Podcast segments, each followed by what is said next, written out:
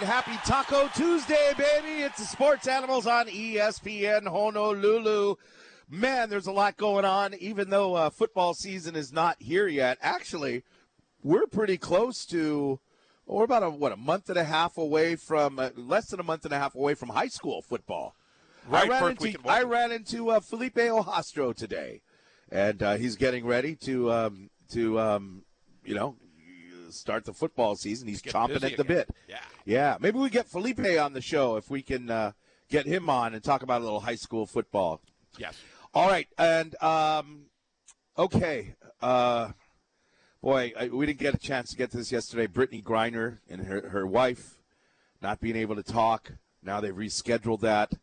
The uh, Naomi Osaka is teaming up with LeBron James to do a project about Patsy Mink.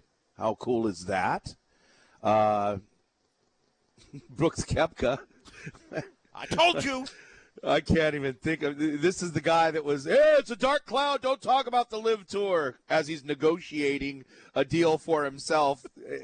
He's headed over to the uh, LIV tour, but really, we start with uh, attorney Tony Buzbee. Find out today 20 of the 24 lawsuits filed against Deshaun Watson have been settled, and I don't know what to make of that. To me that looks they're settled because uh, you know I, obviously he just wants to go ahead and play football. And Right. let me collect that 230 million guaranteed as fast as I can. So the one way to do it is get these people out of my hair and just pay them off. Um it, it, it, it's- it's not a good look. I mean, if you've never assaulted a woman in your entire life, like you keep saying, then why did you settle with these people? I think in a way I it's a better look. Get it? And I'll, I'll explain my reasoning for that. Because by settling now, we're not going to hear from these women. I know they're going to have a, not, a confidentiality clause in there, and you're not going to hear any of these ugly stories, at least from those 20. And maybe the more, maybe they're looking at it, the more that dies down, the better it is for Deshaun Watson long term. Yeah, it's almost an admission of guilt in a way. And remember, he offered to settle with them several months ago, and they turned him down.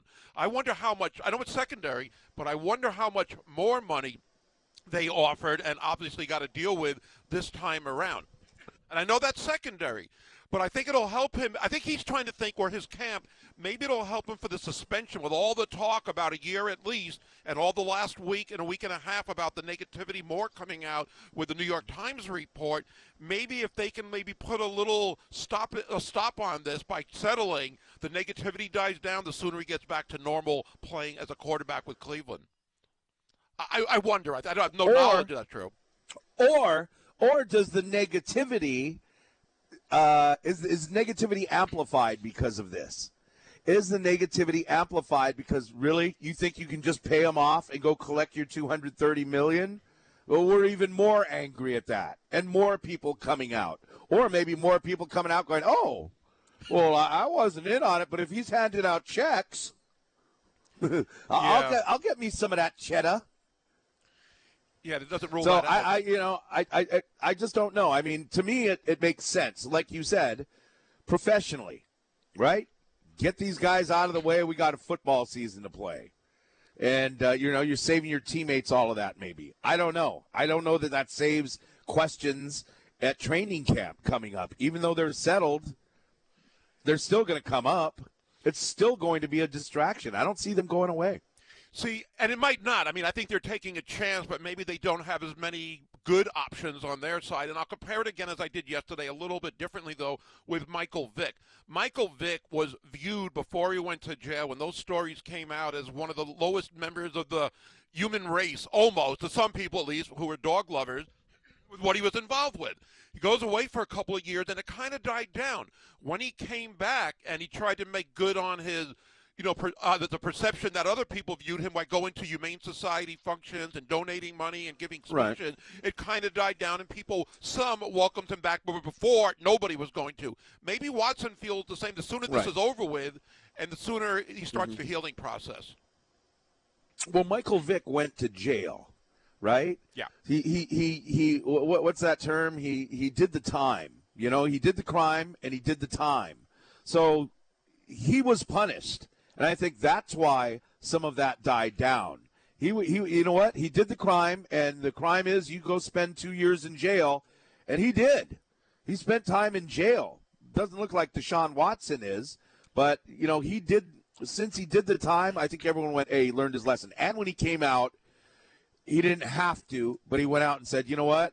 And he said, "I that's just the way I was raised." He could be a he could be as, as big a BSer as Brooks Koepka here. But he, you know, he like, that's how I was raised. That's what we do in this part of the country, and nobody thinks anything of it. You know, if it was, uh, say, it was cockfighting, if he was cockfighting, and uh, the people found out, and the animal groups got upset, and all of that, do you think a lot of people in Hawaii? I'm sure a lot of people in Hawaii would be upset, but I think there's a there's a, a certain part of this population that says, "Hey, that's they're cockfighting. That's what they. That's what you know. It's it's what kids grow up doing in some parts of the island." Right. For example, if oh, we found out Kurt Suzuki was involved in cockfighting on Maui. Well, maybe that's what his parents' parents did, and his parents before that, and it's just kind of a family thing that everybody's involved in cockfighting. Now, it's bad. I mean, it's cruelty to animals, but there's a lot of people here who just say, well, well, that's just kind of what some people do. I mean, dogs are, I think since dogs are pets, they're looked at a little differently than a chicken, which a lot of times is looked at as food or a nuisance on the golf course when they come up to your golf cart. you know, and that's a good perspective right there. I, and uh, to me, it makes it makes me think that with Deshaun Watson, they realized it was getting worse and worse again. Even though he wasn't facing charges in the court system because of what happened, he's got the civil cases. But the negativity over the last two weeks, there's no escaping it. Well, I mean, there's no escaping it right now, and I think they tried to maybe not right or wrong per se, but try to get headed in the positive direction, and maybe having at least 20 alleged victims be quiet and maybe also maybe some people are thinking, yeah, you didn't do anything. You claim you didn't do anything illegal, but at least you're taking care of these victims. Some people might look at it again, admission of guilt. Some might think, well, maybe he's, you know, he's trying to, you know, get his life straightened out, and this is part of the process. I, I you know, I, I really wondered, no matter how this civil suit plays out or anything else. And I know I mentioned this yesterday, comparing him to Vick, and you were right. You know, Vick was a runner and had different attributes, a skill set than Deshaun Watson let's say he misses this whole year. I, I don't think I don't think he's going to be the same quarterback. And I know he can be, but his arm's going to probably be strong, and if the rust will only last so long, I wonder if we'll ever see the same football player qualities that we saw in Deshaun Watson over the last five, six years whenever he plays again. And I guess it is an if he ever plays again. I know some, like you, have said you're not sure if he'll ever play again. And I wouldn't be surprised if that happens either, I guess. But they're trying to make something uh, out of almost nothing. And I know the Cleveland Browns, unfortunately for them, are stuck in the middle, and they guaranteed this money. They gave up three first-round yeah. draft picks. Well, good for you. Good, good for you. Good for you. I hope he comes out and he can't play anymore. Or you know, I mean, he's going to collect the money either way, right? Yeah. I mean, you know, think of this as this this is his LIV golf tour appearance fee because yeah. that's really what he's getting. He's getting Mickelson money just to show up, and he's not even going to play. Wonder if they try to fight that somehow. I don't know. We don't know how the contract is written up. We know it's guaranteed. That has been reported. We know that. But are there any clauses where I, I, don't know what the clause would specifically be? But obviously, regarding these cases, if he's either found guilty or if the they feel the they feel the morals clause could be violated somehow, I don't know what specifically would be mentioned. I wouldn't be surprised if Cleveland's just trying to get out of it because I mean it's one thing to have an okay or bad quarterback like Baker Mayfield and the 15 others they've had over the the last 20 years, but when you have a guy like this, there's a big gray cloud, dark cloud hanging over them, and as long as he's a member of this team, it might not go away for a long time and they are improved on the field in the offseason with some of their pickups. Amari Cooper is one, right. a few others, but this is not going to help them well, in the short and, term. And their defense is always their defense is, is a pretty good defense. And right. you'll remember now the last couple of years, the Houston Texans have been horrible since the owner died. Uh, they've been horrible. They they have an, you know the owner's son really kind of doesn't even want to run the team, but right. he's he's he, he's taking the leadership position, I guess, so he can meet girls in bars or something. I mean, that's the type of mentality the guy seems to have. So you'll remember. So when you think of that, you might say, "Oh, well, Deshaun Watson's on a much better team." You know what? I mean, it wasn't that long ago where you had some great players on offense and defense, like J.J. Watt, playing in, uh, you know, playing for the Houston Texans. So we'll see how he does. I mean, maybe it's maybe it's um. I lost my train of thought. I just got a text. About him with the Houston Texans. Uh, uh, Yeah, m- m- you know about you know maybe it's a year off. Certainly should extend his career, and I'm sure he's working out, and he's not you know he's not practicing with with, with anybody, because I don't believe he was practicing, was he? He was showing up at the he was showing up at and he, he was in the meetings. He was showing up at the facility. I'm not. Sh- I don't think he was taking part in practice Yeah, but think I don't know that that's you know being out that long is like with Klay Thompson. Klay Thompson made of you know him being out for two, two really two and a half years. That kind of affect him. He's not the same as he was those couple of years ago. Still good, but still a splash brother, but not what he was before he got injured. So I, I think I think um I think Deshaun Watson he'll be okay on the field when he comes back. John's calling in right now. Hi, John. Hey, how's it? Yeah, you know, I, I think um, I think. Sorry. Can you hear me? I'm sorry. Yeah, we can hear you. We can hear you, John. Okay. Yeah. You know, I, I think Deshaun Watson's going to pick up whenever he, where he was left off, wherever he left off, because it's not an injury. He's probably hiring some guys to catch the ball for him and training, lifting weights. You know, a guy like that probably thinks he has a lot to prove. But you know, a couple couple of my thoughts. First of all, what a dummy not to settle on that first that first girl. I mean, when you know you got at least what he had 64 masseuses. I don't know how many of them he violated, but when you know you get something down the pipe, if he settled with that first girl, I mean, it, all of this may have never come up. Mm. And I, I, I- don't know who who leads his uh his management or PR people, but that that's a really it's a really mess up, I think. And um, as far as Cleveland getting out of his clause, uh, getting out of his contract, I cannot see that happening. They gave up so much, so much to get him. I mean, they they, they mortgaged their future for him. So you cannot just not take him now, because then he's that guy who's supposed to be worth all the picks you give away. So if you gave away all those all those picks and you don't have him, you set yourself back for at least five, six, seven years. So I- don't know. I think they got to roll with him. They got to just bite their lip with whatever comes. I mean, they knew they had to know that all of this was possible. Jail too. I mean, maybe they, they had enough, you know, investigation behind it, saying that it might, it probably won't go to jail. But then you still know, they still know that a couple other people out there that could turn things around. So I, I'm pretty sure they were they were um, waiting and able to to take in anything that this case may bring. You guys have a good one. Hello. Thanks, John.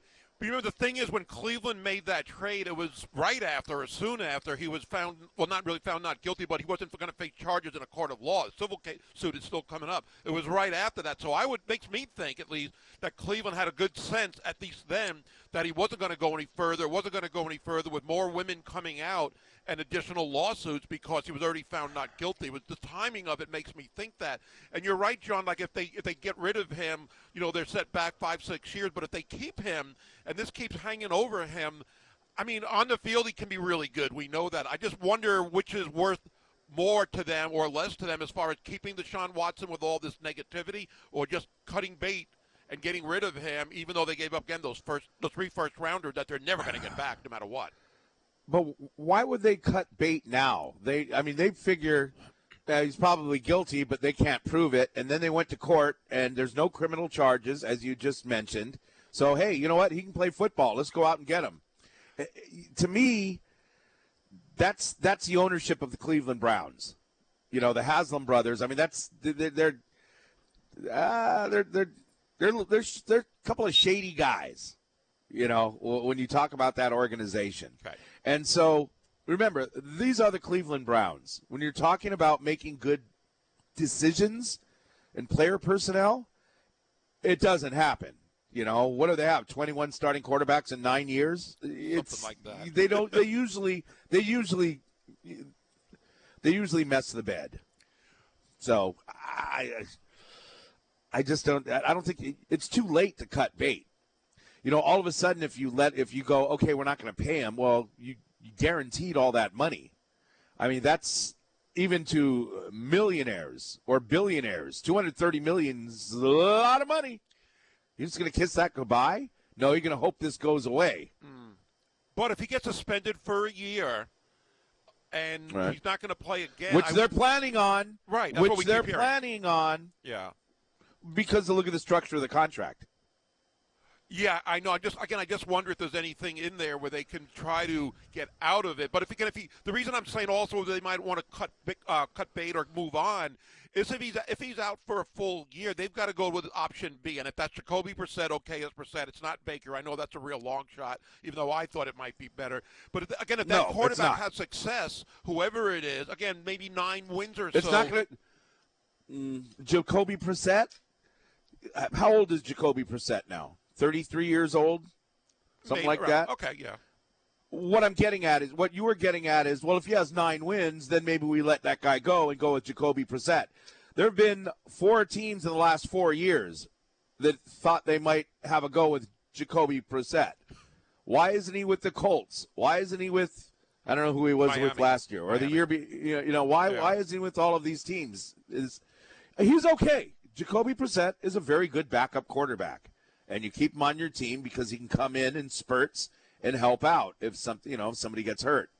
But if you're trying to build a franchise and you're paying all these you know all these other guys all this money, it's like you're, you're not you're not hoping to get to the playoffs through Pittsburgh and Baltimore and the AFC champion Cincinnati Bengals with Jacoby Brissett. Okay, and I said that. That's why I thought Baker was a better option. And I'm what if- looking down my glasses. Do you see me looking down over my glass, the top of my glasses at you? That throws a bigger hint. But what about if they get a guy like Jimmy Garoppolo, who we keep hearing will be available? If they're going to go with Trey Lance, Jimmy G is on the trading block. I don't think Sam Darnold's the answer if the Carolina want to get rid of him, but Jimmy G would be. Why are we why are we dealing why are in the famous words of Jim Donovan to Gary Dickman one time on this very radio show? We don't deal in hypotheticals. Why are we why are we bringing up all these hypotheticals? They gave him a, a 230 million dollar guaranteed contract. They have to pay it. But if so he might doesn't well play, play. if he doesn't play for one year, he can't play, and that's a big hypothetical Right. right, now. Right. It sounded better in my head. but That's a a big hypothetical. But I mean, Jacoby so you're saying they uh, you're saying for one year they got to go out and find somebody. Or maybe more Or than one year. Maybe again, if they if they could somehow get rid of Watson's contract somehow. I know that doesn't seem likely now. How? There could be a clause remember, in there. remember. No, remember. Listen. Think about things before you blurt it out on the air. Don't hit send. The show usually goes a lot better when you do that. They were not the only people that wanted Deshaun Watson. So De- it wasn't just the Cleveland Browns. There were other teams that were involved. And I don't remember who it was, but it was more than one. well, Atlanta Um, one. Atlanta so- was one, but they got their quarterback now.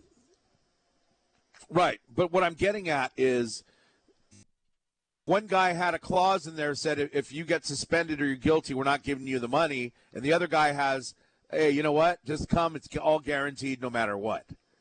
That's why he went with the Browns probably and not Atlanta or somebody else because they probably were smart and said, hey, if this turns south, uh, it's not going to happen.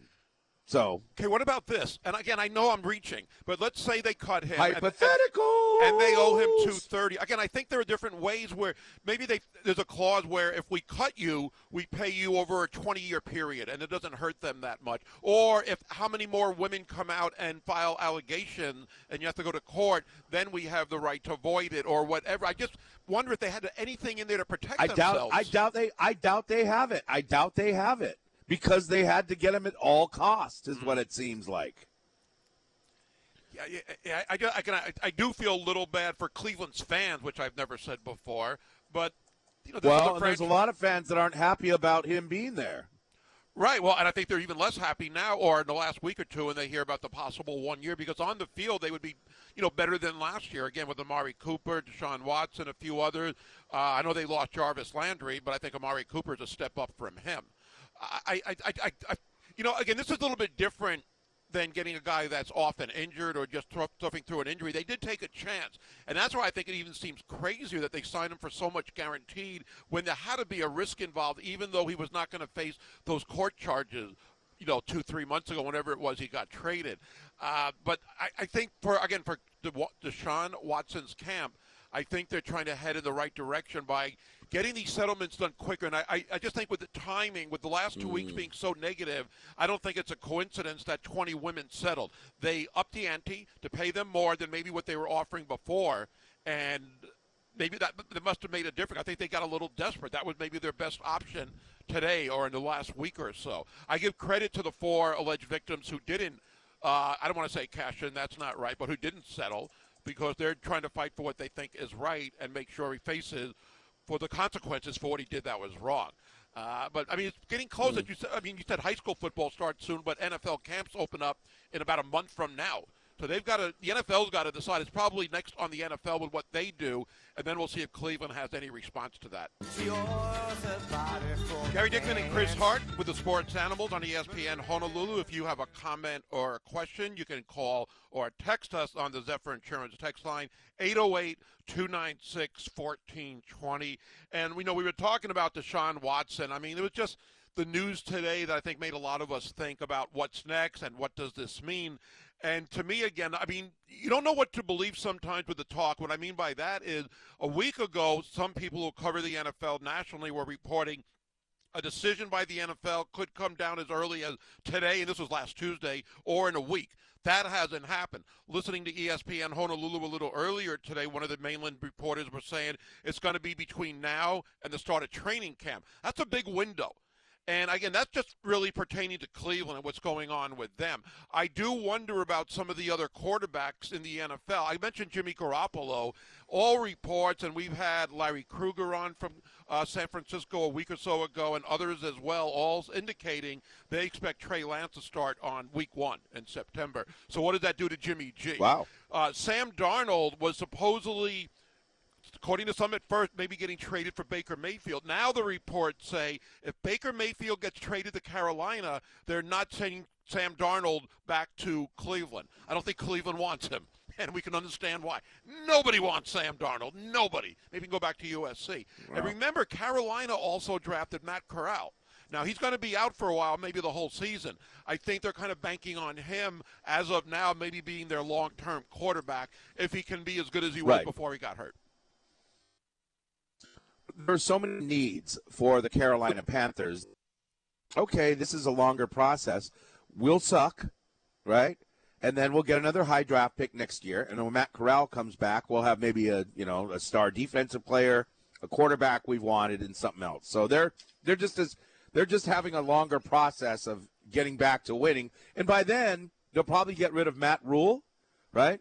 They get rid of Matt Rhule, they'll have a new coach and everything. So so as far as wanting to lose, knowing they're going to lose, that's why they want to keep Sam Darnold. They want to make sure the losing stays and they can get a high draft pick for next year. He's, I'm sorry, I'm not even trying right. to be funny that he's been that bad, and I didn't think he was going to be yeah. good out of USC. I didn't think he'd be this bad, but he has been awful. And there was talk they might have even trying, or maybe trying to trade Christian McCaffrey in the offseason. That obviously would not have happened.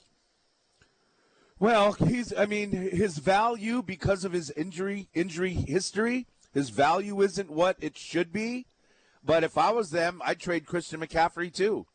For the sake of Christian McCaffrey, who's wasting his career at this loser of a team, right? I mean, yeah. he's a running back, and they, their careers aren't very long. Or, you know, you can get so many more pieces or draft picks to start rebuilding. All right, coming up next, we're going to switch gears and talk Major League Baseball with Eno Sarris from The Athletic. He's on the way on ESPN Honolulu. You didn't like reggae. I just had to lose. Back with the Animals, Gary and Chris here on this Tuesday afternoon. I know yesterday we were talking about the New York Yankees and their big accomplishment, getting their 50th win so early in the season. We're going to get into some more MLB as we are joined here from the Athletic, covering Major League Baseball once again. Eno and Eno. Let's start with the Yankees. I mean, 50 and 17. I believe it's only been done six times in baseball history where a team has won 50 of their first 67. And and maybe not by coincidence, the Yankees have done it three other times. yeah, they're they're a juggernaut.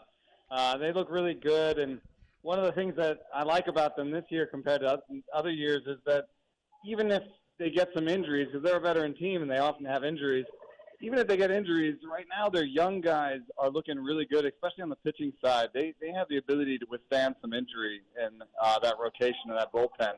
Uh, and they've done this all with Chapman, you know, on the IL, for as an example. So uh, I think they're built uh, to sustain this this year. And uh, it's it's funny because I think people in New York were calling uh, for change maybe in in leadership there in New York last year. Uh, and look at it's basically the same team with a couple new additions, and uh, all of a sudden they're great. I think even in early April there were some calls for Aaron Boone's job because they had a little bit of a slow start after like seven or eight games, but now it's uh, looking pretty good. And you mentioned Chapman out. Clay Holmes is maybe not a household name everywhere in MLB land where people follow the teams, but he should be. Yesterday he let up a run after I think 31 and two thirds innings of not letting up a run. The only other game he let up a run this year was opening day until yesterday. ERA is .55. He was 10 for 10 and saved. Is this guy now considered one of the better closers in MLB? I mean, he's an amazing pitcher. When he was available at that trade deadline, uh, I have a number that tries to put a number on stuff, on the movement and the spin and the velocity of pitches. And he had the best stuff of any pitcher that was available at that deadline. So they knew what they were doing when they went and got him. And then they had him throw his best pitches more often tweaked his pitches and made them even better. So he's got a bowling ball sinker.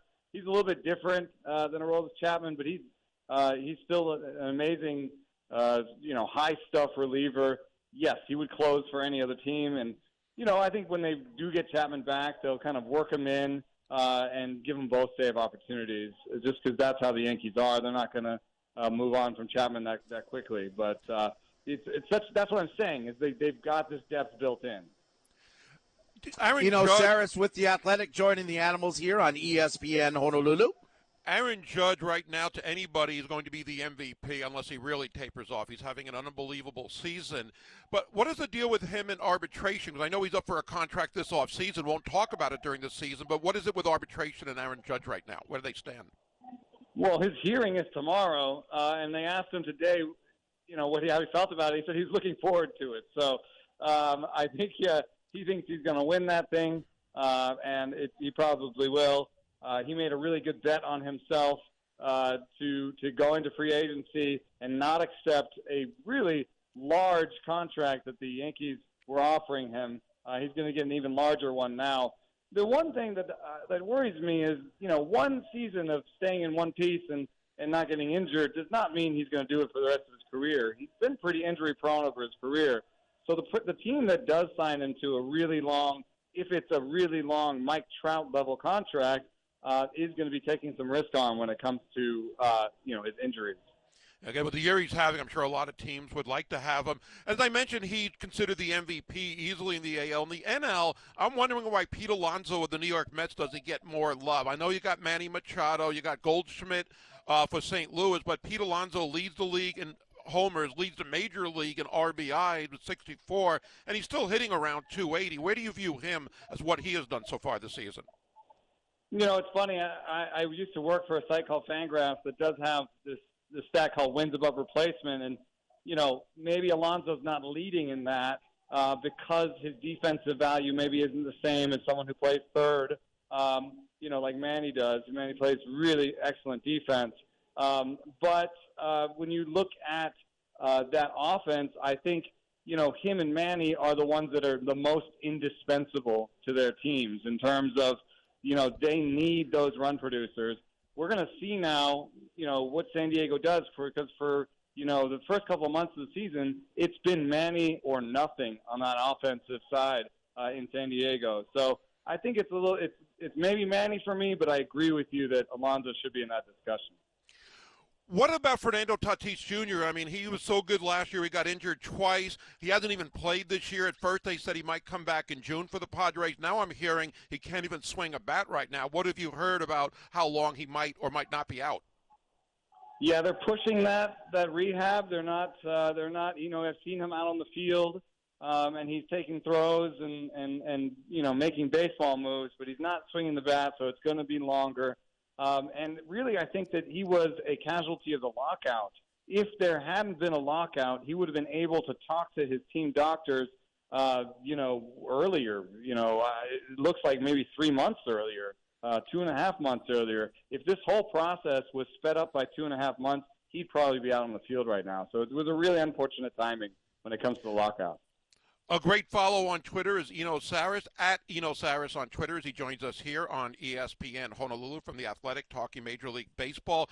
Uh, yesterday, I think was the first time a lot of baseball fans were aware of a six-seven shortstop, which was incredible in itself for the Pittsburgh Pirates. Oneil Cruz, six-seven. He was two for five yesterday. Had an RBI already today, and his arm he has is unbelievable. What can you tell us about Oneil Cruz for Pittsburgh? He threw a ball yesterday over 100 miles an hour on the infield, and that's the the hardest that any Pirate has thrown the ball this year, and I believe uh, it's in the top five of any throw in all of baseball this year. Uh, this is an amazing throw. What's also amazing is he has now hit the ball harder than any Pirate this year, and in the top five of any baseball players uh, in terms of hitting the ball like 120 miles an hour. So he's come up and immediately thrown a ball faster than almost any other baseball player and hit the ball faster than any other baseball player. Oh, and on top of that, he had sprint speed faster than almost anybody not named Byron Buxton in his first two games. And this is actually kind of why these StatCast stats are so interesting to me, is because they can become meaningful really quickly. It is super meaningful that he's thrown a ball 100. It is actually meaningful he's hit a ball 120 that makes him have something in common with Aaron Judge and Giancarlo Stanton. Those are the only two guys that have hit balls 120. So, you know, you're, you're, these are directly measured stats that tell you something about their athleticism. This guy is a freak athlete, amazing six-seven shortstop who can actually play shortstop, and he plays with reckless abandon, big old smile on his face. This is a name that people are going to know soon. Yeah, I was incre- I'm definitely impressed watching him last night with some of those highlights. You know, I know you got a game in Oakland to get ready for. We appreciate your time. I know we'll talk again soon. Thanks again. All right, thanks for having me. Eno Sarris from The Athletic joining the Sports Animals on ESPN Honolulu. Again, the guy's name, Oneil Cruz, six-seven shortstop for the Pittsburgh Pirates. They've got 12 first-time players getting their first ever Major League at bat so far this season. Might explain their record. Well, you know what today's been? It's the first day of summer, June 21st. Right. Oh, it's my sister's birthday. Over lives on the mainland now. My sister Ui. I don't know how old she is. I won't say because word will get back to her. Happy birthday, Ui Zeibel. Uh, it's the longest day of the year, so that means starting tomorrow every day gets a little bit shorter. Yeah, but they say the sun will set at 8:21 p.m. in the East Coast, which is the latest it'll do basically all summer long too. So that's kind of late. Well, yeah, we all share the longest day being on this side of the earth. See, on the other side of the earth, it's winter. It's the first day of winter. It's kind of weird to say the least. It's so bizarre. I think Australia, right? I think Australia is you're, winter, right? you're, you're, you're still amazed by that all these years after uh, learning about it? Well, I, I mean, it just sounds so strange every time you hear it. It's not like I think about it every day, but you know that concept. You know, we're not used to it. It's also it's it's also National Selfie Day. Do you know who you, you know who invented the term selfie? Do you know who invented that? Rich Miano? Nobody knows. Rich Miano. Nobody knows, but they think it originated in Australia because they in Australia they, they put an IE on the end of everything. There's Aussies, uh, you know, footies, uh, shrimp on the Barbie, right? They they, they they say that kind of stuff. So they're thinking a selfie. That's what that's what they're thinking. Anyway, Maybe because Happy it's winter as selfie well. day. It's it's winter and there's not much else to do the first day of winter there.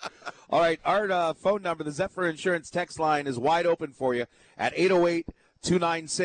808-296-1420.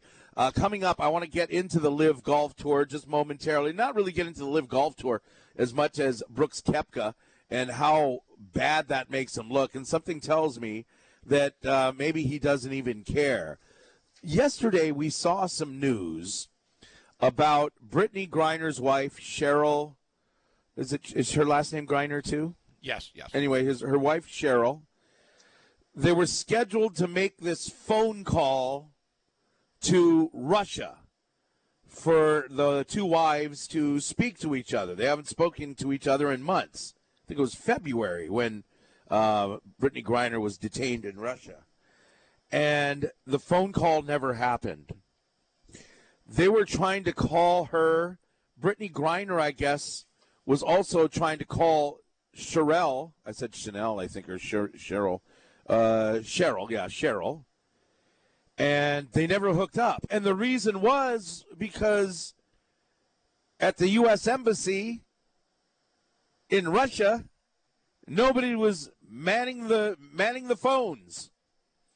There's a, I guess, a switchboard that's open Monday through Friday, and they set up this call for a Saturday or Sunday. I believe it was a Sunday. They set up the call for a Sunday, and no one thought long in advance. Not it was just slapped together. This was set up long in advance, and out of all the geniuses there, nobody, the White House included, nobody went, "Hey, wait a minute. There's nobody manning the switchboard. We need to bring somebody in to do that." Now, that's a little crazy. And Cheryl, I believe, yeah, Cheryl yesterday had some words at ESPN.com where she was like, you know, understandably so. It's got to kind of make you think. These guys are trying to get my wife out of prison in Russia. I'm trusting them, and they can't set up a simple phone call? What a mess I'm in. But they did say, the White House did say the phone call between Brittney Griner and her wife Cheryl uh, is rescheduled. It was a quote unquote unfortunate mistake. Yeah, I like that wording there. I don't like the wording there. That's that's inexcusable. Well, I'm gl- well, I'm I'm glad that they used mistake, and they didn't use an unfortunate situation or something like that. They said, "Hey, we made a mistake," but it's such an easy one to fix. That's the problem. That what that's what makes you worry a little bit. And it's also a mistake that, to me, didn't need to happen. And they should have realized, hey, nobody usually works Saturday. Maybe we should do something about it. As you said, it was set up well over two weeks in advance. Somebody should have noticed that. But maybe better late than never. They haven't talked at all, as you said, since she went to prison. You know, somebody reported, and I guess maybe it's just their opinion on ESPN Honolulu Radio, saying that maybe they're, the Russia is waiting to do a prison ESPN Honolulu Radio. ESPN What? Honolulu, where maybe they were trying to do a prisoner swap. Maybe with Russia gets back one of their prisoners, and they would let Brittney Griner go Right. then. I don't know if that's totally accurate, but I know some people have reported that they think that's the way this is going to end. Yeah, it was uh, somebody who was a spy or something like that that maybe they want back. Do we know? Is, are we positive that Brittney Griner wasn't smuggling in hashish inside some vape cartridges? It, it doesn't seem like anyone's ever addressed that. Well, I heard it addressed on E ESPN Honolulu. I believe it was on Keyshawn J. Will and Max that somebody again a report says she didn't even have any. She didn't have any vape cartridges, or they were empty. There was actually nothing in there that warranted her even getting arrested. Now I haven't heard that anywhere else but that one segment on Sunday night. But that makes you wonder. I mean, we're dealing with Russia. So you wonder about that, and they want to get their prisoners back. I, again, I don't know if that's true, and I've only heard it once, but that makes you think as well. Would she be that naive? And I don't know much about her, but would she be that naive to try to smuggle something in, knowing it's Russia? Stupid's the word. No, no, stupid's the word you're looking for, not Okay. naive. Okay. Stupid. That makes you Um, wonder. Well, I don't know. Yeah, I just never seen anything about it. Now, the State Department has designated her, her as wrongfully detained, and I believe there's somebody else, another American there too, that has been wrongfully detained in Russia. But um, Yeah, I don't. I don't know how uh, you get away with doing that.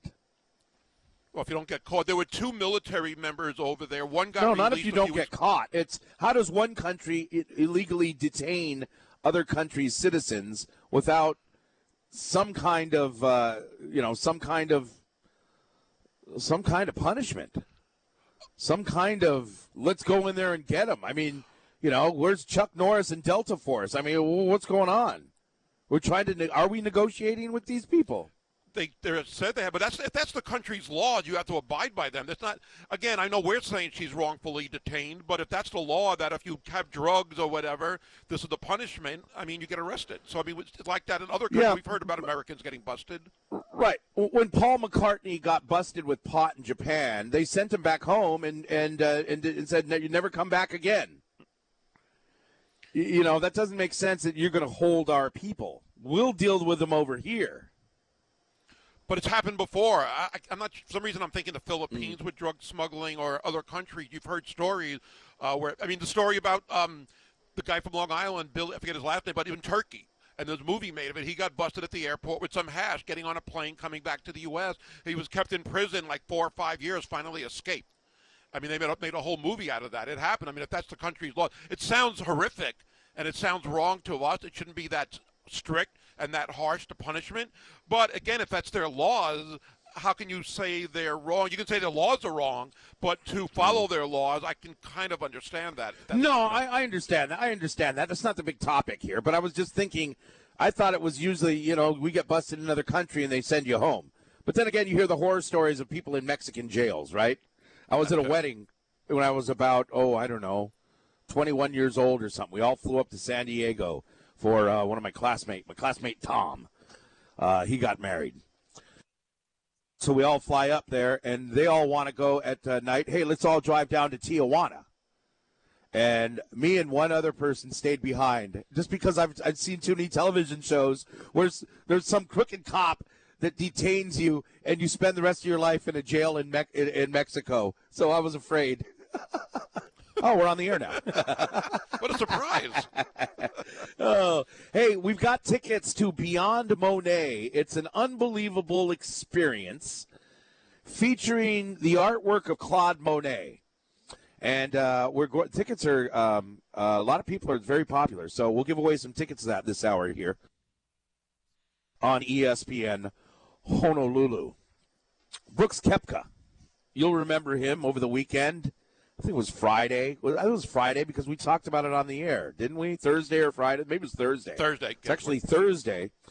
The uh, for at the U.S. Open, um, basically any golfer who was somebody who they could stick a microphone in front of, the media was asking them their thoughts on Phil Mickelson and the LIV Tour and you know all of that, and that's all that a lot of people were talking about. They did a good job of ignoring it like it didn't exist on the Golf Channel but um, it was you know it, it was what people are talking about on social media and on blogs and it's the biggest story not only in golf but it's getting to be maybe one of the bigger stories in a rival league coming in regardless of sport and gaining that much traction you remember the USFL was gaining a lot of traction, and they got uh, you know they got some star players from college. But the USFL played in the spring, and the NFL played in the fall.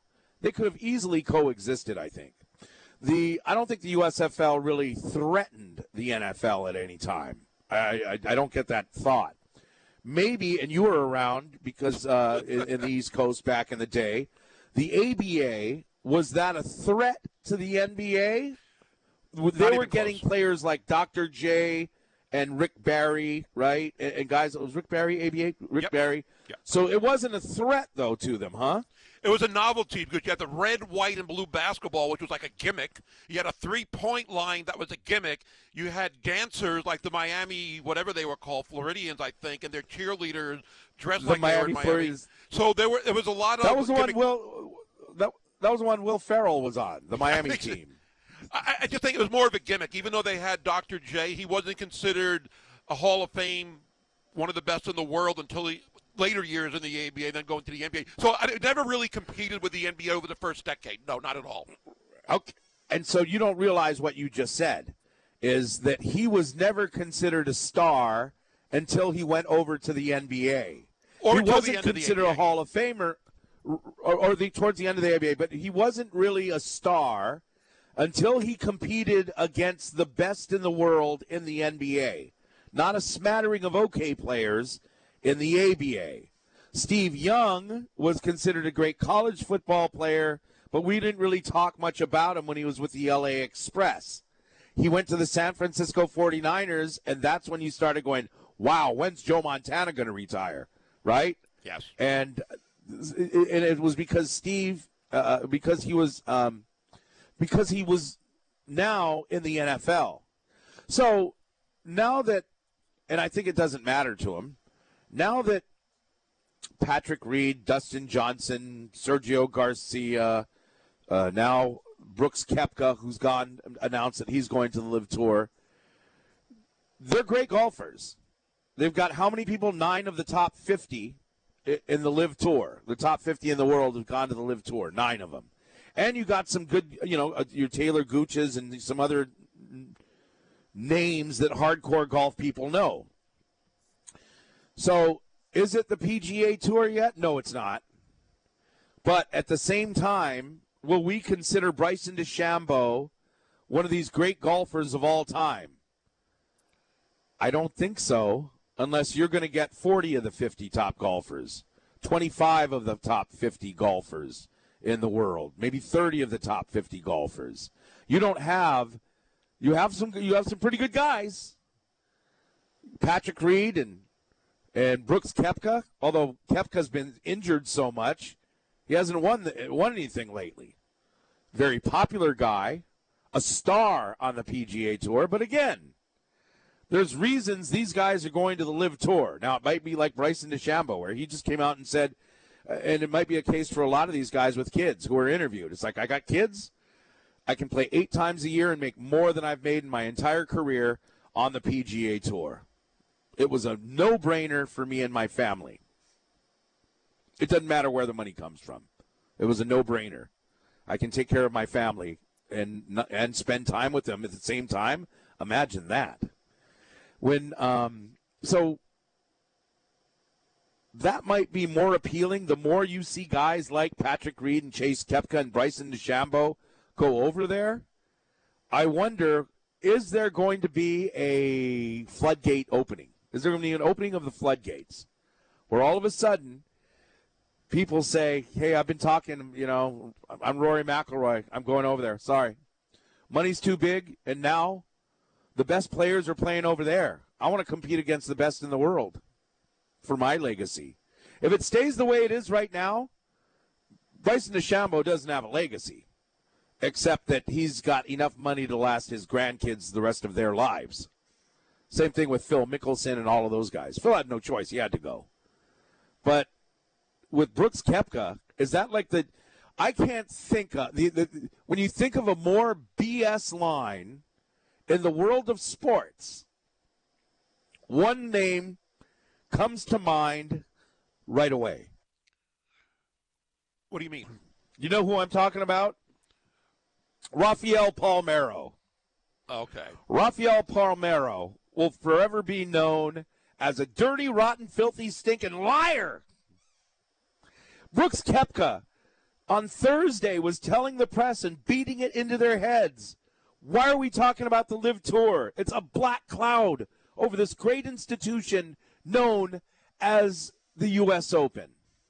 Now, was he nego- in the middle of negotiating a deal to go there? I don't think so. I don't. I don't know. I, I, I don't want to call him a liar. But how long does it take to negotiate something where they go, "Hey, you want 125 million? Did was he already negotiating that deal and he came out and did that? A lot of people think he was. I don't know. If it was, he was a bigger BSer than Rafael Palmeiro and Kyrie Irving anytime he opens his mouth. He I don't really think- is.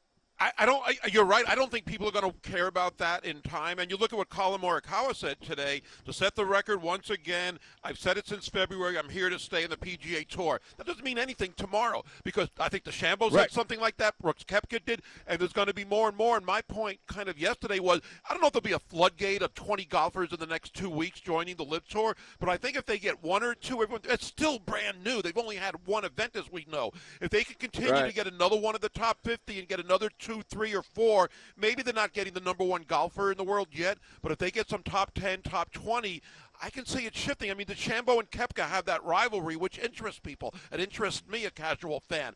I can see it gaining a lot of steam, and I think that's one reason the PGA is going to add more money to the purses on some of the tours, not the majors. And also, Jay Monahan is having a meeting tomorrow with some golfers before the Travelers Tournament to maybe straighten things out because it's starting to look like the LIV Tour is getting more and more players than they did before they started. It's only a few, but there's some big names in there. And if that continues, PGA could lose some sponsorship money. You, you never know. I could see a little bit of this. Who are some of the other who are some of the other names that you're hearing about? Oh, well, um, let me I'll get the one guy who's, go, is going to be announced in a week or two, uh, Anwar, and I can't get his last name right here. Ancer, Abraham, to be Abraham Ancer was ranked 20th in the world. Not a big name, but he's Okay. 20th in the world. And there were a couple of other names. They said there's going to be another Yeah, high-profile Abraham- name. Abraham Ancer's not a he's not a journeyman. I mean, he's he's a uh, um, he's a small guy. He's not a big guy. Uh, out of Mexico, and in the last year, he's uh, I don't I don't know if he's won yet. He might have one win, but yeah, no, he's he's considered a good golfer. I mean, that's good competition. Not a household name, but a guy that is going to bring the level of play up for the LIV Tour. If the if the um, PGA Tour doesn't have a major and there's some weekend, and you know, like say the Travelers coming up, and you got DeChambeau and Koepka battling it out on a Sunday. I might want to watch the LIV Tour that day because of that. That's just one example. And again, right now, as you've said numerous times, this doesn't compete with the PGA as far as the, the, the powerful or successful golfers from one tour to the other. PGA has way more of those. But if a little by little they start switching, and that money's hard to turn down. And again, when somebody says, I'm only concentrating on the U.S. Open, stop asking me, that's fine. But two days later, they can switch, and people might think, wow, what a liar. But it doesn't matter, I think, in the long run. They're going after the money, and I don't think you can really blame them. I think it'll affect the PGA Tour. I hope it doesn't, but I can see that it's possible because so many things have changed. I mean, um, two months ago when we first heard about it with, with Greg Norman and Phil Mickelson's comments taken out of context, I think some of us might have thought this will never be successful. They'll never get any big names besides Phil. But look what they've done in a short period of time. So I do wonder what the near future holds for them, and it can be appealing for some of the reasons you mentioned. Um, no, no cuts, three-day tournaments, things like that. Only eight events a year. Right now, it looks a lot more appealing in a lot of ways. Right. And I think what people saw, what some of these golfers said is to, to themselves is, well, let's see how the fans react. Oh, some people were initially mad. But for the most part, I think fans were just like, I don't, I, you know what? I, I- like I said yesterday, I think, uh, you know what I care about? I care about spending less than $100 at this, filling up my tank of gas. Right. You know, if this is the worst thing, and I think that people understand. I think people understand what we were saying. What you mentioned is, you know, the NBA does business in China. You know, all of these. Okay, when we go out to buy Nike shoes, and their track record of Nike and the the human sweatshops where the shoes were built, nobody has a problem with Nike. Why is that? Why why why aren't we boycotting Nike shoes and Nike footwear? And oh, why aren't we boycotting Nike sponsored athletes like all of them? Like any great Hall of Famer, they're sponsored by Nike. And Nike pays me enough to not have any other sponsors when it comes to golf. You ever notice Tony Finau or Rory McIlroy or um, oh Harold Varner III is with the has the Jumpman logo. These guys don't have eh, that's the Michael Jordan Yeah, yeah. Um, logo. These guys don't have any other sponsors. There's no Titleist. There's no NetJets or anything on the back of their shirt or a Mastercard on their collar, because Nike pays them enough to keep everybody off their golfers. Yet that's fine. We we go out and buy Nike. I mean, Nike is the number one shoe. I would say tennis shoe. It's not a tennis shoe. Number one shoe out there. It was made the guy a billionaire. And he's a billionaire because of the sweatshops in China. Nobody has a problem with that. Yet, yet Brandel Chamblee's head is going to explode every time a golfer leaves the PGA Tour to go to the LIV Tour. I find that really amazing. It is, and I, I think the Nike part we can't. Not that we can't relate, but it doesn't affect us directly. So you hear about it, you read about it, but you don't think about it when you're buying the shoes, and they're so cool and so popular that maybe that's why a little bit different than when the Saudis kill a journalist, and that's mentioned over and Right. over again. Because some of us probably forgot or didn't realize it was the Saudis from that journalist that a lot of us never were aware of. Uh, doesn't make it Osama right, bin though. Laden. Osama bin Laden was a was a Saudi. was a Saudi, right? Yeah, that's true. Right, yeah, right. no, we get that. We get that. Then you know what, um, Mr. Biden, stop selling arms to Russia so they can go kill people in the Ukraine. And NBA, stop. Uh, yeah, NBA, stop doing business with China. Leave the country. They can't. There's too much money. Yet we go out and support the NBA and Nike and everybody else, and, and we're gonna we're gonna scream at Taylor Gooch for wanting to set up his family for generational wealth, or Bryson DeChambeau, who's got his eyes on more than golf in his young life. He's in his late twenties. He's like, you know what? I can play eight times a year and be well paid for it, and have time to tackle some other things I want to do in life, and spend time for my future family when I have one. And you're going to knock that guy and not the NBA. And I think It's time to make it. Go ahead. Go ahead. Well, I was just going to say real quickly, you know, when when people criticize these golfers, I again, my opinion at least is it doesn't mean they're supportive of the Saudis or the people that run it. They can separate it. You know, you, like the NBA does business. I'm sure they're not approving of China's way of conducting, uh, uh, uh, you know, their their government or everything going on in China. They're a communist country, but Of they're course. still doing business because it's business. Same thing with the golfers. I'm sure they feel like these guys are murderers and they don't want a part of that. They don't support it. But again, business is business. And when you're getting offered that kind of money, I wonder what people would respond when you bring up the NBA and uh, the government when they do business. Why is that okay? I want to hear the people that are opposed to the golfers. What is their response to that?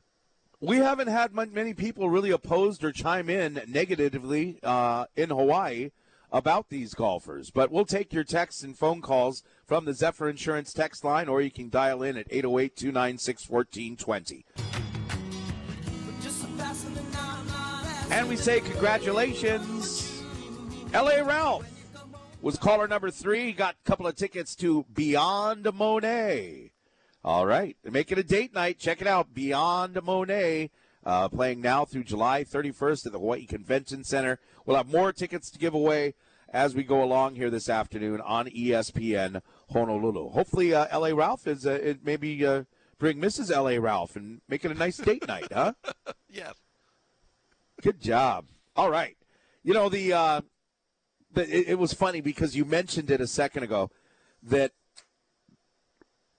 when Phil Mickelson came out and called the Saudis the scary MFs, and he wanted to take this opportunity because the PGA Tour was greedy. And this is the best thing is to have somebody compete with the PGA Tour because um, you know for whatever bunch of reasons.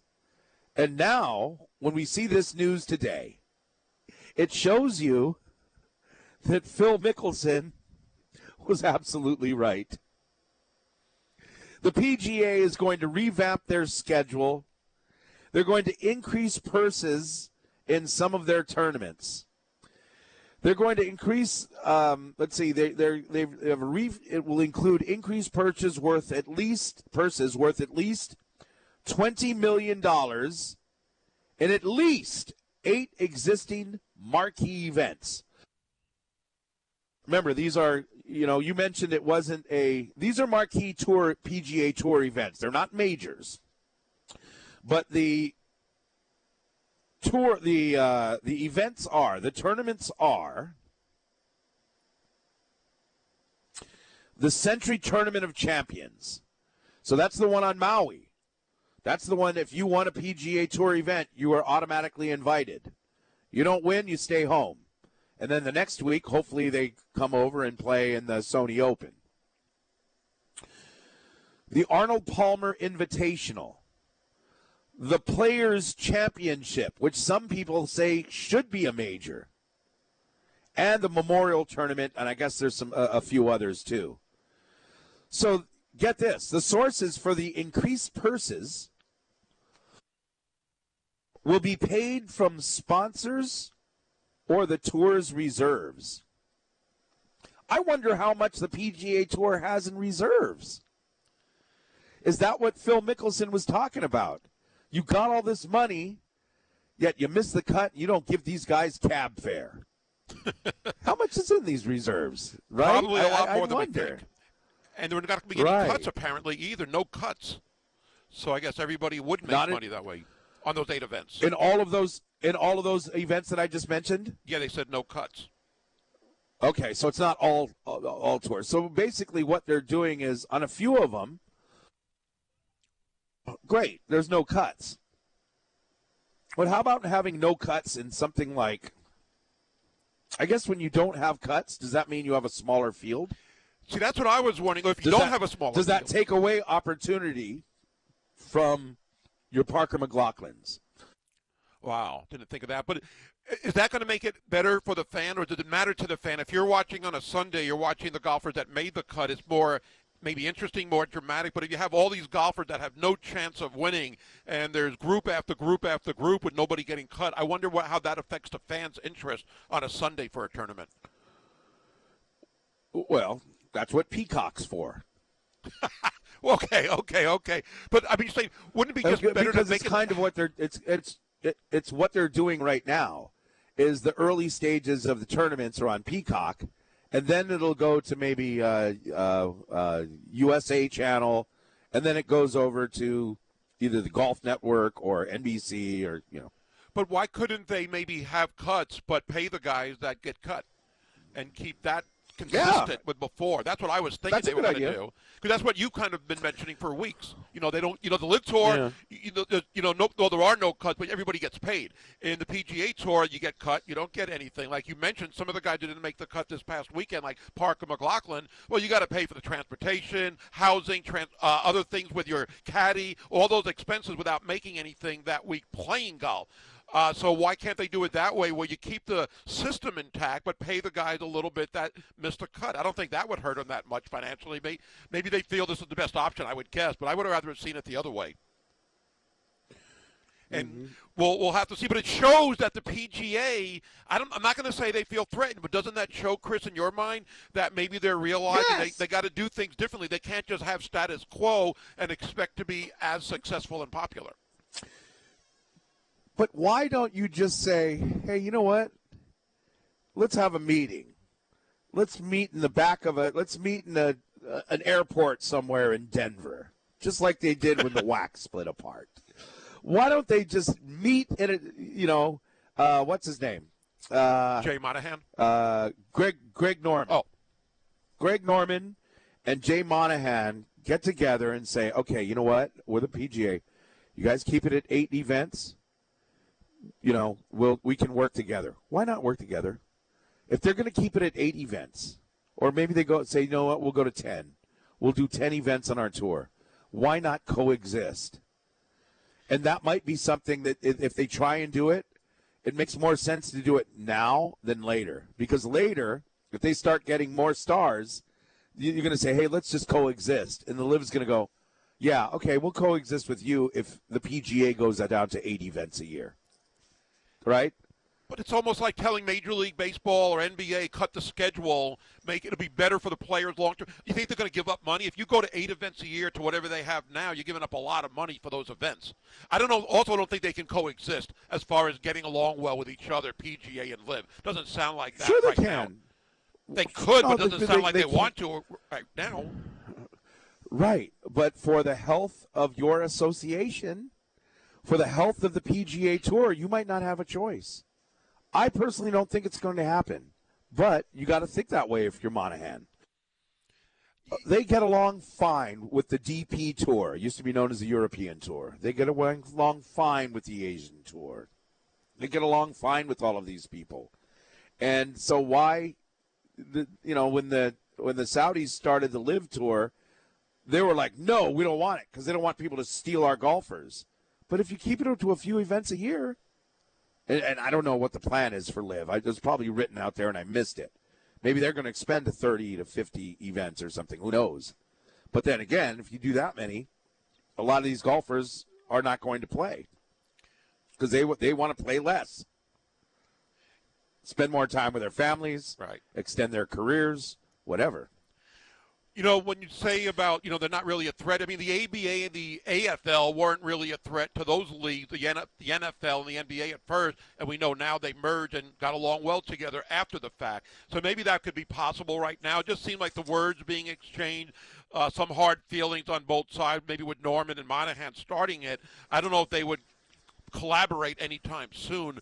But it's also interesting because the Right. PGA Tour is now going to return to a calendar year schedule instead of a wraparound schedule, and the golfers are in favor of that big Uh, time. well, explain, but you know, explain what you mean. instead of having a year-round schedule, they, they complain they don't really have an off season. So they'll, now they'll have a little Right. bit of an off season, which will make it appealing. I don't again, I don't know as much as you about golf. I don't claim to, but Well- I wonder if they would have done Right, that right, without the LIV Tour.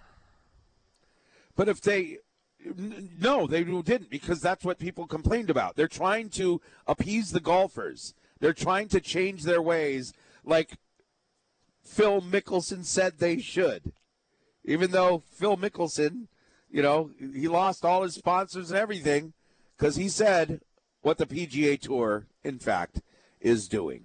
We'll take your texts, and uh, we forgot to do that. We'll take your text at the Zephyr Insurance text line, 808 296 1420.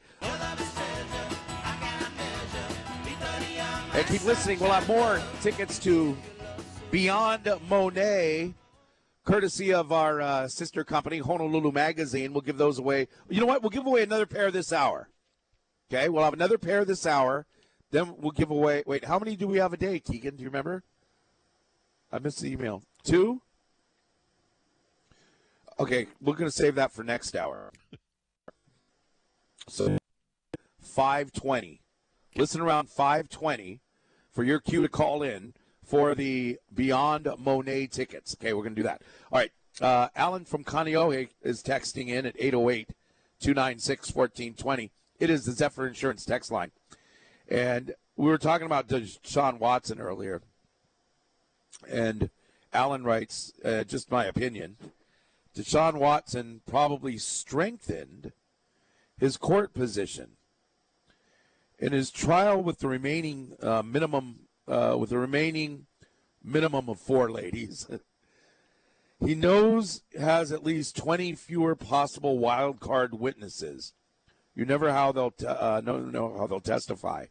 We were talking about, you know, does this make him? Is this a good move for Deshaun Watson to pay off 20 of these people who are suing him? So that's uh, what he had to say. Good point. Yeah, but for the NFL, I don't know if that makes. I think it makes it easier for them to make a decision. I wonder if it changes their stance. And again, an NFL spokesman earlier today said it wouldn't. But I, I wonder about that. As far as the civil suits, I don't know how that works. I think they would do them individually. Does it matter that there were 24 and now only four? I don't know. But I think for the NFL, I don't know if it'll make much difference. I wonder though. Oh, we got uh, we got a text from our friend Mark Lau. I was telling you when you mentioned the ABA team in Florida, I said that was the one like Jackie Moon played for. Mark says no, the team was uh, the Flint. Mich- uh, They're from Flint, Michigan. The Flint Tropics in the semi-pro movie. That's right. What a great movie. Jackie Moon. think same Jackie colors, Moon. though. Jackie Moon. He, he invented the um, he invented the sl- the the alley oop, as you remember. Uh, Daryl Okamo- Daryl, thank you for texting in. Um, we're talking about the LIV tour. He said it's capitalism. People should get over it. It's capitalism. You know, when we had the big controversy, not, not controversy, so much a scandal with PEDs in baseball and Barry Bonds, McGwire, and Sosa, remember it was noted maybe well after the fact that it was the media that really blew it up. Fans didn't really care as much as being angry as much as the media presented themselves to be. So maybe it's the same thing with the LIV Tour. Like you said, we haven't really heard from fans here or even around the country, at least on social media, being so strongly against it. It's the media that's blowing up as being so wrong. Yeah, and there are some people out there that, you know, the lady that wrote the letter, her family was killed in 9 11, and that was, you know, people jumping on that and saying, yeah, it's a horrible thing you're doing. But, you know, those people also r- recognize that it is a horrible thing that the NBA is doing business with uh, in China, and it is horrible with Nike shoes, use, you know, using sweatshops to make billions of dollars. Those people, are, they, you know, they're not just they're not just getting on the players; they're getting on all of these things. That's what I'm kind of seeing. Here's a text. Thank you very much. Uh, it says Gary, three round tournaments not recognized. Therefore, because they play three round tournaments instead of the four days like they Sure. do. So he says three round tournaments are not recognized. Therefore, those playing the LIV Tour will not earn points for the world rankings, which will eventually affect their qualifying for the four majors. Thank you, Hank, for that. Makes sense. I know they're trying to get some kind of exemption where they get into the world rankings. Hank brings up a great point, though. Well, you you- you're playing a different game over there. Hmm. Yeah, so when, you, when Greg Norman came out with his stance, what, two days ago about this, trying to not really petition, but maybe petition the public or people that could change that to have those points count, how does he justify that with what Hank just said? That is a great point. Right. Greg Norman, of course, very in favor of three rounds because the fourth round is when he did his best choking. Come on. Hank goes on to say, I would think if you're a one or two time winner on the PGA Tour, assessed as maybe a five or six or so career winner. Okay, so maybe you won one or two times, you're projected to win five or six times. Then if you're offered by the LIV Tour, maybe make up front 50 or so million. So they should consider it seriously. So we are hearing from Animal Nation out there that, hey, it's capitalism. Everyone's doing it. You got to consider $50 million. If you're going to win six events in your entire life, get the money up. I don't know if they get it up front, but if it's a five year, $50 million contract, there's 10 million guaranteed every year.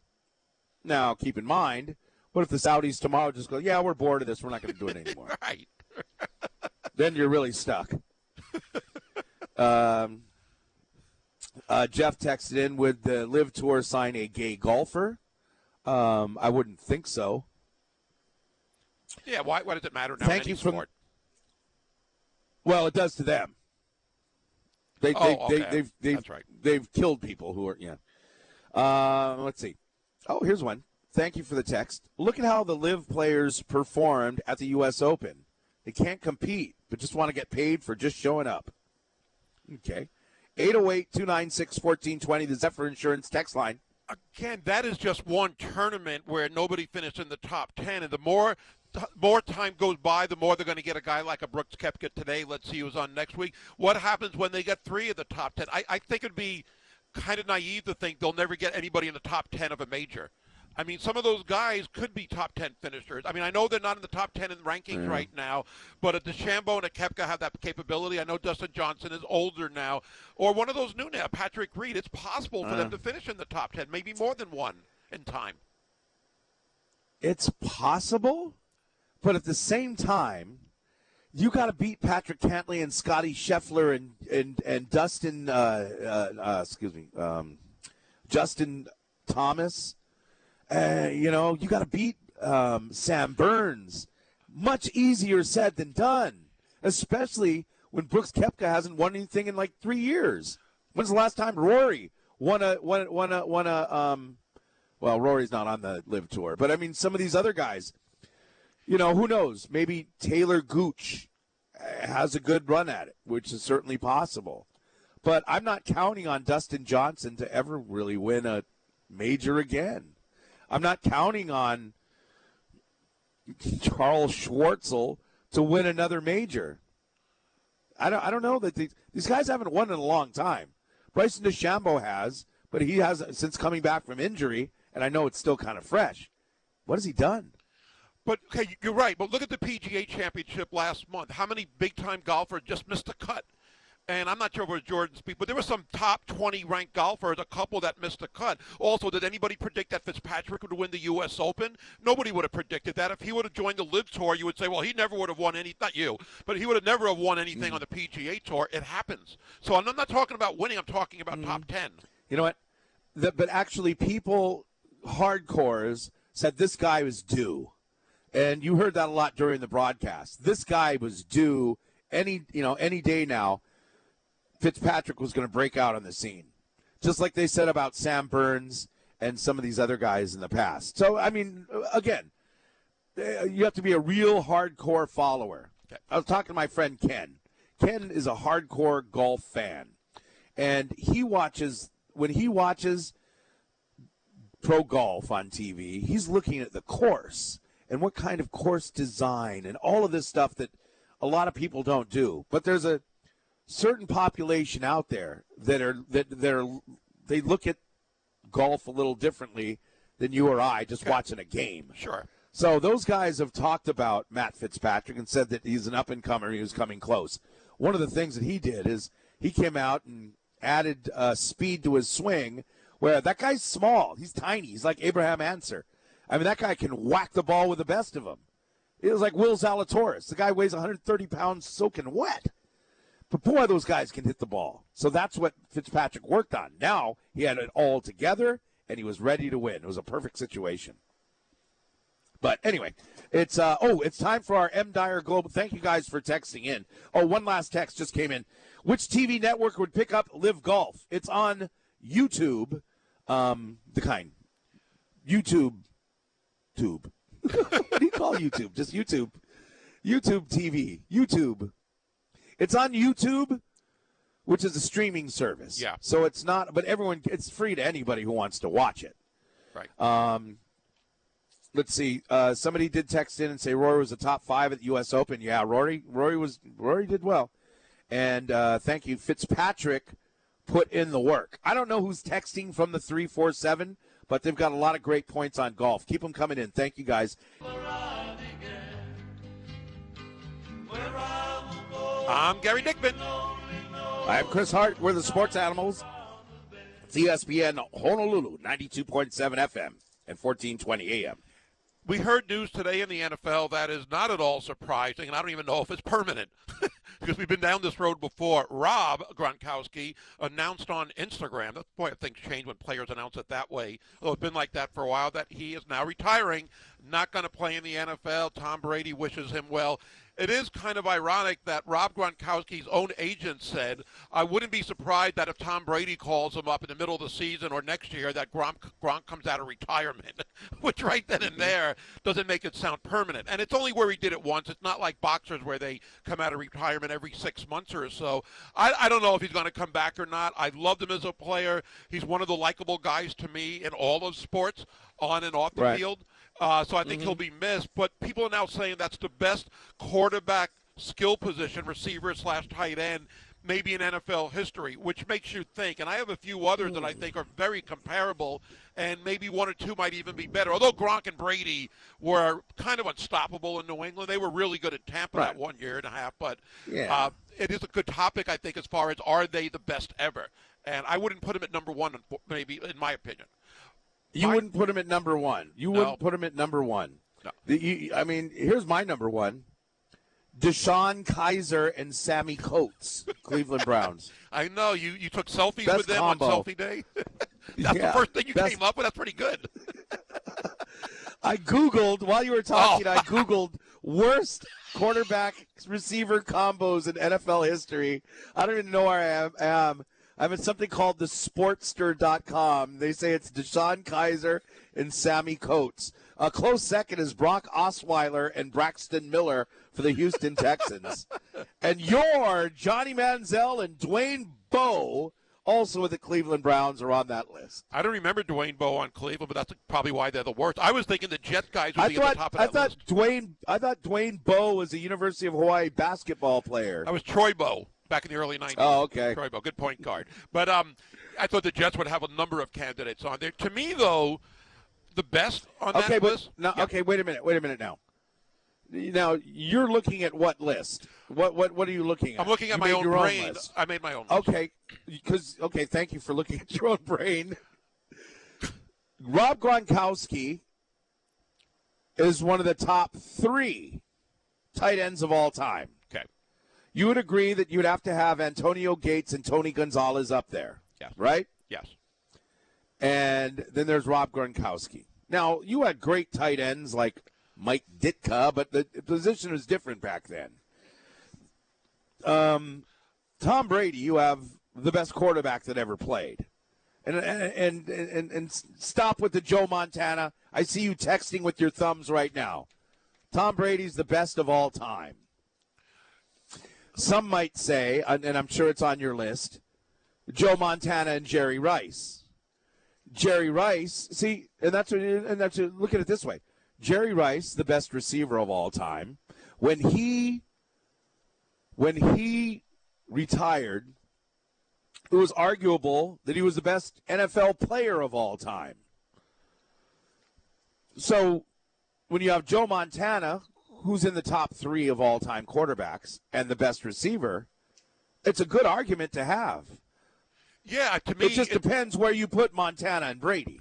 Well, and, and, and do, well, I'm, mean, the list that I'm making up and that was written earlier was just about the duo, not so much tight end specifically, but receiver slash right. tight end. And I had Brady. Yeah, yeah. I mean, uh, Montana, Rice, not easily, but it was actually it was easy. Maybe not by a lot because there's a lot of great duos out there, and Brady and Gronk are obviously up there, if not the number one. But uh, Montana and Rice, oh, that I mean, if you had, I mean, I'm not going to use the argument. If you had one game to win a Super Bowl and you were tied in the, I'm not going to do that. Just overall, with my memories of the eye test, I mean, how can you get I better like than the voice. Montana and Rice? I like the voice. Well, you can have a better quarterback. You know, when you say Brady is better, you're saying it so decisively that it's you know, it's not arguable, it's not debatable. I think it is. I mean, I know Brady has more Super Bowls.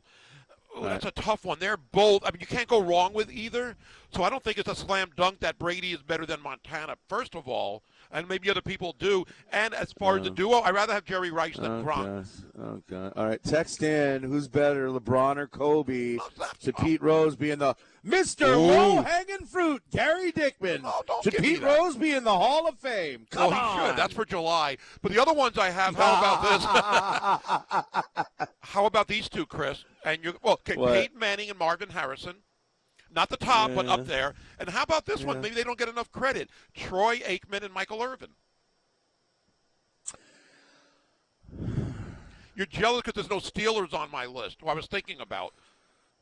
No, I don't. I don't consider. Uh, I don't know. I mean, I, you could look at um, Ben Roethlisberger and uh, what's his name? Hines. Wacko guy took off his shirt and ran off. The Oh. Antonio. Antonio Brown. Antonio Brown and Ben Roethlisberger are pretty special. True. True. So I don't I don't yeah, I mean, you know, Terry Bradshaw's 59 completion percentage thing doesn't make me go Right. crazy. But Terry Bradshaw, I mean, it was it was I mean, it was a different game back then, so it's hard to judge him. The game is closer with Montana in the 80s. And I don't know if folks have another um, duo text it in. It, it's Zephyr Insurance text line 808 296 1420. I mean, those are good from your brain. You know, Joe Montana, Peyton Manning. I mean, you basically find any Hall of Fame quarterback, and they'll be one of those receivers. Well, I wouldn't Right? put They'll Eli Manning those in there. I don't. I wouldn't put Eli Manning on that list as far as a duo with any of the guys, even Odell. I don't think he's a. Hall of Famer. Well, I don't think he's be. a Hall of Famer. You don't think he'll get in the Hall I, of kn- Fame? I know. I don't think he should be in the oh, Hall of Fame. okay, no, okay, okay. I don't think. I don't think Eli was good in. Eli has had so many bad years that should negate the three good years that he's had. That's just my opinion. Okay. I'm not a voter, so it doesn't matter. Not a voter. What about Matt Ryan? You think he's a Hall of Famer? Matt Ryan. Yeah. Matt, Matt Ryan, the the Falcons quarterback. Well, no, he's with the Colts now, but yes, that Matt Ryan. Why? Because he was on two winning seasons or something. He had more than two. I, I think he's got a good chance of getting Four? No, he's not in. He's not in. Who would you put with Aaron Rodgers or Brett Favre? Is it Davante See, Aaron? Rodgers. Aaron Rodgers. Did Aaron Rod? I don't know how long have they been together. Well, Aaron Rodgers had Davante Adams a good five, six years, at least a five good years that beat on top, Yeah. maybe, and they'd be considered. I think they're a very good duo as well. You, you know who's a you know who's a good du- duo? You mentioned Brett Favre. Brett Favre and about ten different defensive backs in the NFL because he threw so many so many interceptions. He made their careers. Hey, we got a couple of texts at 808 296 1420. How's it? It's a couple of minutes after 5 o'clock. Uh, Sports Animals here. That's Gary Dickman. I'm Chris Hart. Keegan Ota, you just heard, uh, is at the controls and manning the Sports Center desk for you. The uh, we got a couple of texts. I was going to bring this up because this is a good one. Somebody texted in. We were talking about the greatest uh, duos, receiver or you know, quarterback receiver slash tight end duos in the NFL, and the somebody texted in Patrick Mahomes and Travis Kelce, and I like that, and I thought of it, but Travis Kelce isn't going to play long enough to have the type of stats that you'd need to be a Brady Gronk Montana Rice combo. Yeah. Because, you know, Patrick Mahomes is probably not going to play for Patrick Mahomes. Uh, Travis Kelce is 32, 33 years old or something already. But if they were closer in age, oh, definitely. Definitely one of the would look at one of the best combos What do you measure them by? Is it Super Bowl stats or a combination of both? And the reason I asked that, remember one thing about KC, people were anointing Patrick Mahomes as the best quarterback of all time after the magical year and the Super Bowl. They've only won one Super Bowl, and I'm not penalizing him for that, of course, but I think that kind of precludes him from being at the top of the list of anybody of others who have achieved more. He puts up great stats, but only one Super Bowl I think means something it. They're below a Montana, a Brady, and some of the others, mainly because of that. Yeah, Patrick Mahomes was it last year or the year before? How long has he been in the league? He's been there three years now. Well, I guess four years where he didn't play the first year, but he actually started for three. Right, right. But so as a starter for three, so he had that great year. They got to the Super Bowl twice. Yeah, yeah. It looks like Patrick Mahomes was Patrick Mahomes' worst enemy in the playoffs or in big games where he started trying to do too much. And that's where coach needs to come in and say, dude, be patient. Be patient. It'll come. He was trying to win, win single handedly. Also, people have watched film on Patrick Mahomes. If he's running and there's a receiver or a running back running parallel, watch for the no look pass. you, you, never looked for the no look pass before. Now people watch for the no look pass. That's just an example. People are catching on. So um, I think that that with Patrick Mahomes, he just has to play his game. Because remember, he's got a rocket of an arm.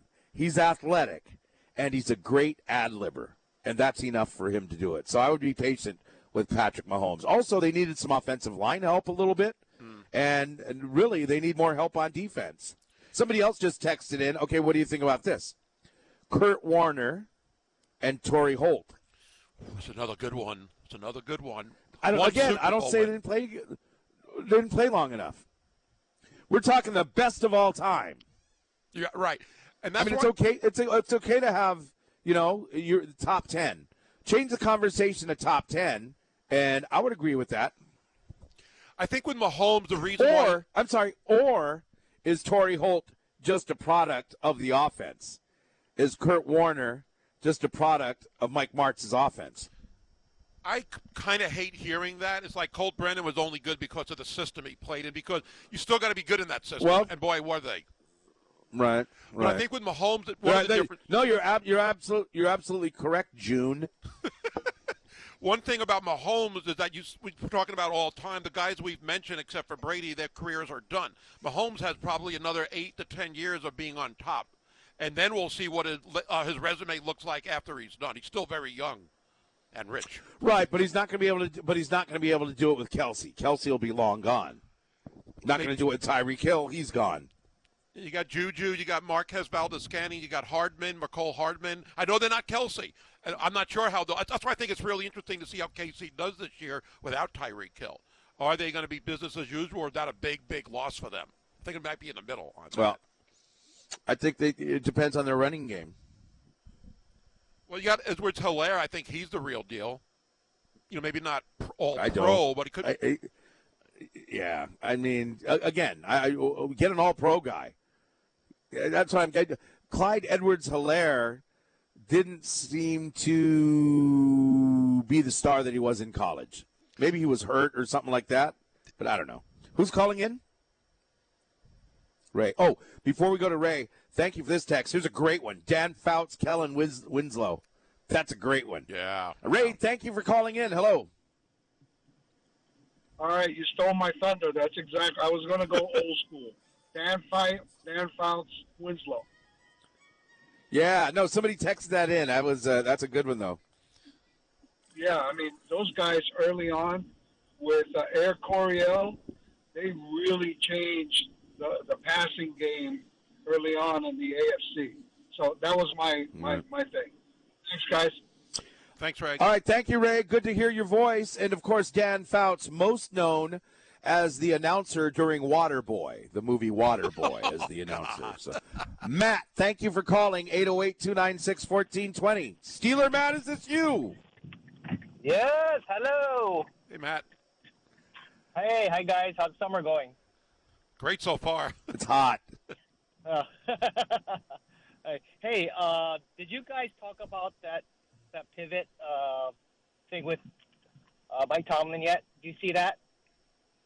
No. Uh, the YouTube thing, that the pivot that has uh, Fred Taylor, Ryan Clark, and uh, one other guy I can't remember.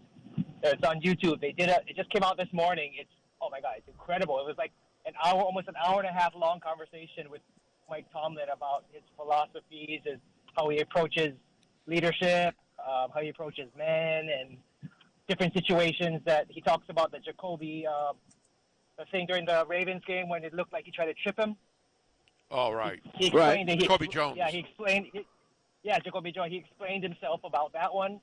Um, he talked about a whole bunch of things like during the Super Bowl when Larry Fitzgerald ran off that one down the middle, and then then the Steelers were behind, and uh, he was like scared, and then his brother was on the sideline. His brother, the older brother, just kind of like slapped him and kind of you know snapped him out of it, and uh, all kinds of really good personal insights uh, that came out. There's so many All right. uh, sound bites. That, that Uh-huh. so many sound bites off of him. You know, you always get great sound bites off of Mike Tomlin, but there were so many things that you could use as this like a motivational kind of piece to share with young young Oh. young athletes. Or I mean, it's just it's it's long, but it's really good. It's, it's normally 45 minutes, but this was like an hour and 20 minutes. But I gotta rewatch it. There's so many good things in that. Who is the Yeah, who is I it's mean- it's the Pivot it's a Pivot podcast. Who is the host of this? Yeah. Uh, it's Ryan Clark. Oh, okay, Ryan Clark. Oh, I see him. Yeah, Okay. like Hey, thanks. Uh, thank you. No, we'll check it out. Thank you. Thanks, Matt. Thank you, Matt. Oh, I hope your family's doing well. Your beautiful young family. Yeah, it's uh, on YouTube. Uh, already it's got 179,000 views. Uh, Mike Tomlin on Pitt, Pittsburgh's legacy, Super Bowls, Flores hiring, and future without Big Ben. It's called the Pivot Podcast. So if you go to Google, uh, YouTube, and just write Mike Tomlin interview, it'll be at the top. So if you're a Steelers fan, or maybe you're a coach of youth sports or a teacher in school, check it out. And thank you so much, Matt, for calling in for the heads up. I read one excerpt from that earlier today. I didn't know it was a YouTube deal, but Mike Tomlin talked about hiring Brian Flores, and he said, I gave Flo 24 hours. Well, give me 24 hours to make up your mind. I called him back 45 minutes later and got him. Just saying how badly he, was, not really how badly, but how much he wanted Brian Flores on the team. Gave him a day, but called him back right away, basically, and got him to sign the deal. I gave him 45 minutes. What does what does Brian Flores? I can't remember. What does he coach? He's a defensive consultant, I believe. I think it's a consult. On the defensive side. I know that. I think it's a consultant. I'll get it right here in a second. Uh, And I mean, all right, 80. All right, coming up in about uh, oh I don't know. Let's do this. Coming up in eh, 20 minutes. Dan Feldman from Pro Basketball Talk on NBC Sports is going to join us, and I imagine we'll be talking about Kyrie Irving. Kyrie Irving, definitely, but also free agency, which starts in 10 days from now, and some of the team's prospects for this offseason leading into next season, where to me, I don't think Boston's, Boston is going back to the NBA Finals. I'll say that now, but those kind of topics we'll talk about with Dan. Okay. The you know a lot of talk today has been about Kyrie Irving on the radio, and you know he's making like he wants to go to the New York Knicks. And it's funny because before he joined the Brooklyn Nets, he's like, "No way, I'm going to the Knicks. I'm going to Brooklyn because my dad's from here or something." I mean, this is obviously Kyrie Irving is trying to get the most money he can or the most favorable contract Yeah. he can. I would think that the Brooklyn Nets would be more than happy to pay him a $36 million max deal. That is, if no, That's not They the wouldn't be happy about that? That's his option for What- this whatever year. If he opts in, it'll Okay, be like so- something.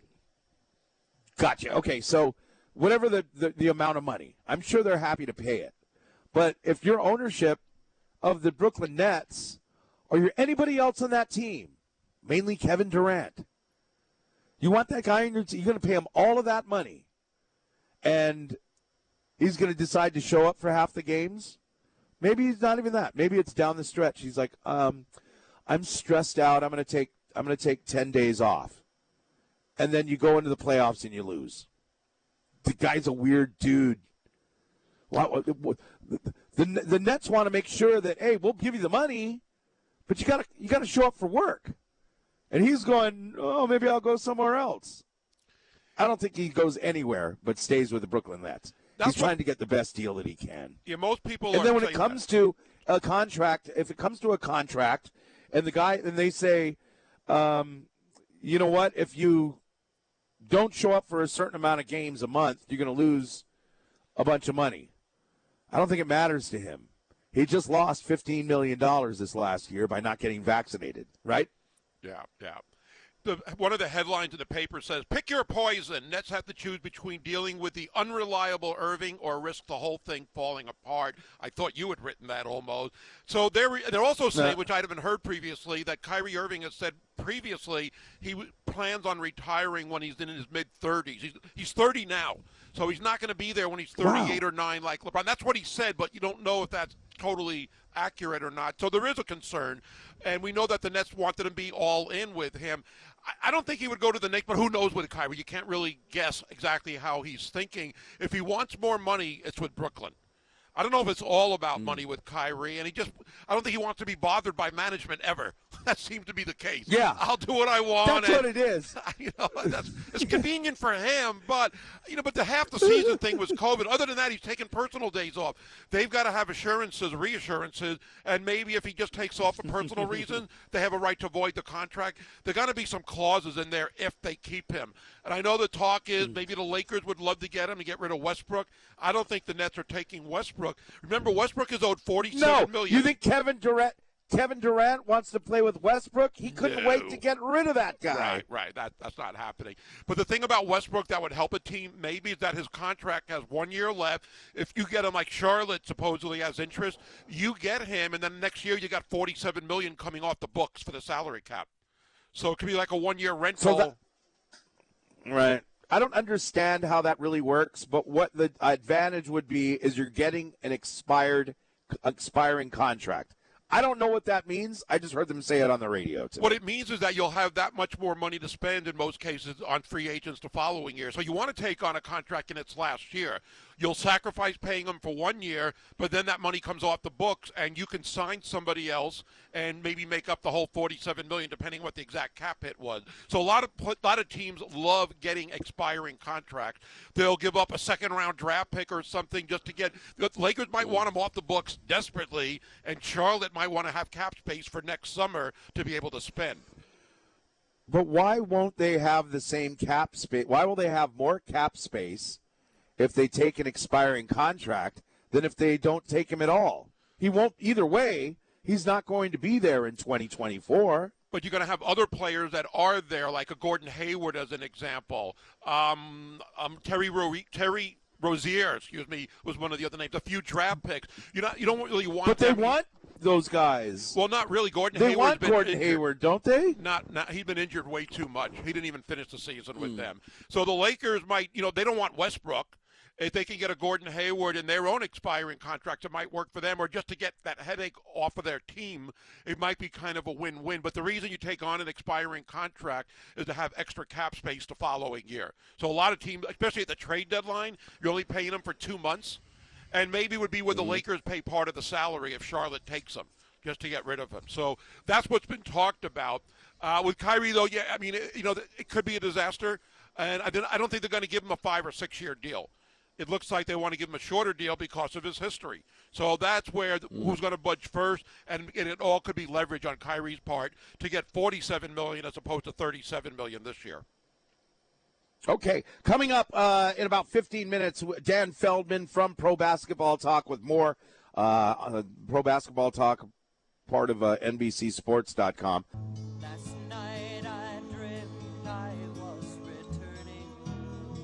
Oh, yeah. Sing it there, Jerry. Good job. You go. It's Sports Animals here on ESPN Honolulu. Hope you're having a great Tuesday, Taco Tuesday afternoon. It's 525. Got a special guest coming up momentarily, but I do want to say, or we do want to say congratulations to Darnell Zablon. She was the fifth caller and scored tickets to Beyond Monet. Don't fret. We'll have more to give away tomorrow afternoon here with the sports animals on ESPN Honolulu. By the way, it's uh, if you want to check out Beyond Monet, tickets available at monethonolulu.com, and it's uh, brought to you in part here in Honolulu by our uh, good friends at Honolulu Magazine. So that's uh, very good. Thank you very much. I mentioned there was a milestone in the WNBA, and today it's the 21st. It's the 25th anniversary the 25th birthday of the WNBA. 25 years ago today, they tipped off for the first time. First point was scored by Penny Toler of the LA Sparks. Don't know her. Of the current, I didn't know this. Listen to this. Of the current 12 teams, of the of the 12 current teams, only three exist from the very first season the New York Liberty, the Los Angeles Sparks, and the Mer- uh, Phoenix Mercury. Unbelievable. Only three. Did you know? Here's a fun fact for you. That distinctive orange and oatmeal colored ball they have? Yeah. It's like the ABA. It was designed as a gimmick just to look different from the NBA. But something that stuck, I guess. You know, the um, the WNBA. By the way, the players make a little more money than we thought nowadays. The minimum wage is about $58,000, and the top paid players like Diana Taurasi and Skylar Diggins and those guys, they make $228,094 a year.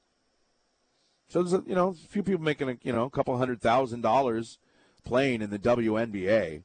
But if you haven't seen the WNBA lately, I don't think you've seen the WNBA. Like if you watch like 10 years ago, I think it's a totally different game. I think they're way talented right now. Where I mean they're not all, you know, they're not dunking the basketball and things like that. They're not playing above the rim. But you've seen you catch the WNBA. W- wouldn't that be a fair statement? Easily, easily. I know somebody actually had a dunk last week, the first of the season. It was barely a dunk, but the skill in the WNBA is widespread. I mean, we see so many great college basketball players in the United States nowadays that we remember the names when they go to the WNBA. There's some foreign players that are really good as well. And you have like the Candace Parkers, mm. who've been around almost not since the start, but a really long time and actually won a championship with the Chicago Sky last year. I don't watch it all the time, I admit that, but if it's on, I'll watch watch it for a while. I had more interest in the Sparks when Amy Atwell was a member. But yeah, there's a lot of talent in the WNBA. There's really a lot of good players, and I'm glad it's more successful. One of the things I wondered about is the attendance. When I read about the New York Liberty every night, they never have attendance. And then last Sunday, a couple of two days ago, Sue Bird played her last game in New York because she announced her retirement, and she's from Long Island. There were 6,900 fans there, a little under 7,000. Their highest attendance of the year for New York Liberty. I know they average, I think, three, four, five thousand here and there. I'm surprised more people don't go. The ticket prices, and I looked them up. They're like thirty dollars basically for some of the best seats in a lot of arenas. So not that expensive, wow. and there's a lot of talent out there. You it's really good fundamental basketball. They must they, the way they shoot them on TV because I was watching the game. I go, wow, there's a lot of people in this game. I don't remember who I was watching, but I think Candace Parker was maybe it was Chicago, oh, it was the Las Vegas Aces or somebody like that. You know, I was looking and I go, wow, there's a lot of people at that game. Maybe it's one of those deals where they don't open up the upstairs and you can't really see it. Is, is that it? I think that's the case. But I've it, seen I mean, that in a couple of places. Yeah. Yeah, but that's cool though, man. I mean, that's cool, especially this week and on Thursday is the 50th anniversary of Title IX. It's cool that uh, you see something like the uh, WNBA growing. All right, coming up, a uh, Dan Feldman from Pro Basketball Talk joins us. After that, uh, funny thing happened to Klay Thompson on the way to his victory parade. All coming up with the sports animals here on ESPN Honolulu, 92.7 FM and 1420 AM.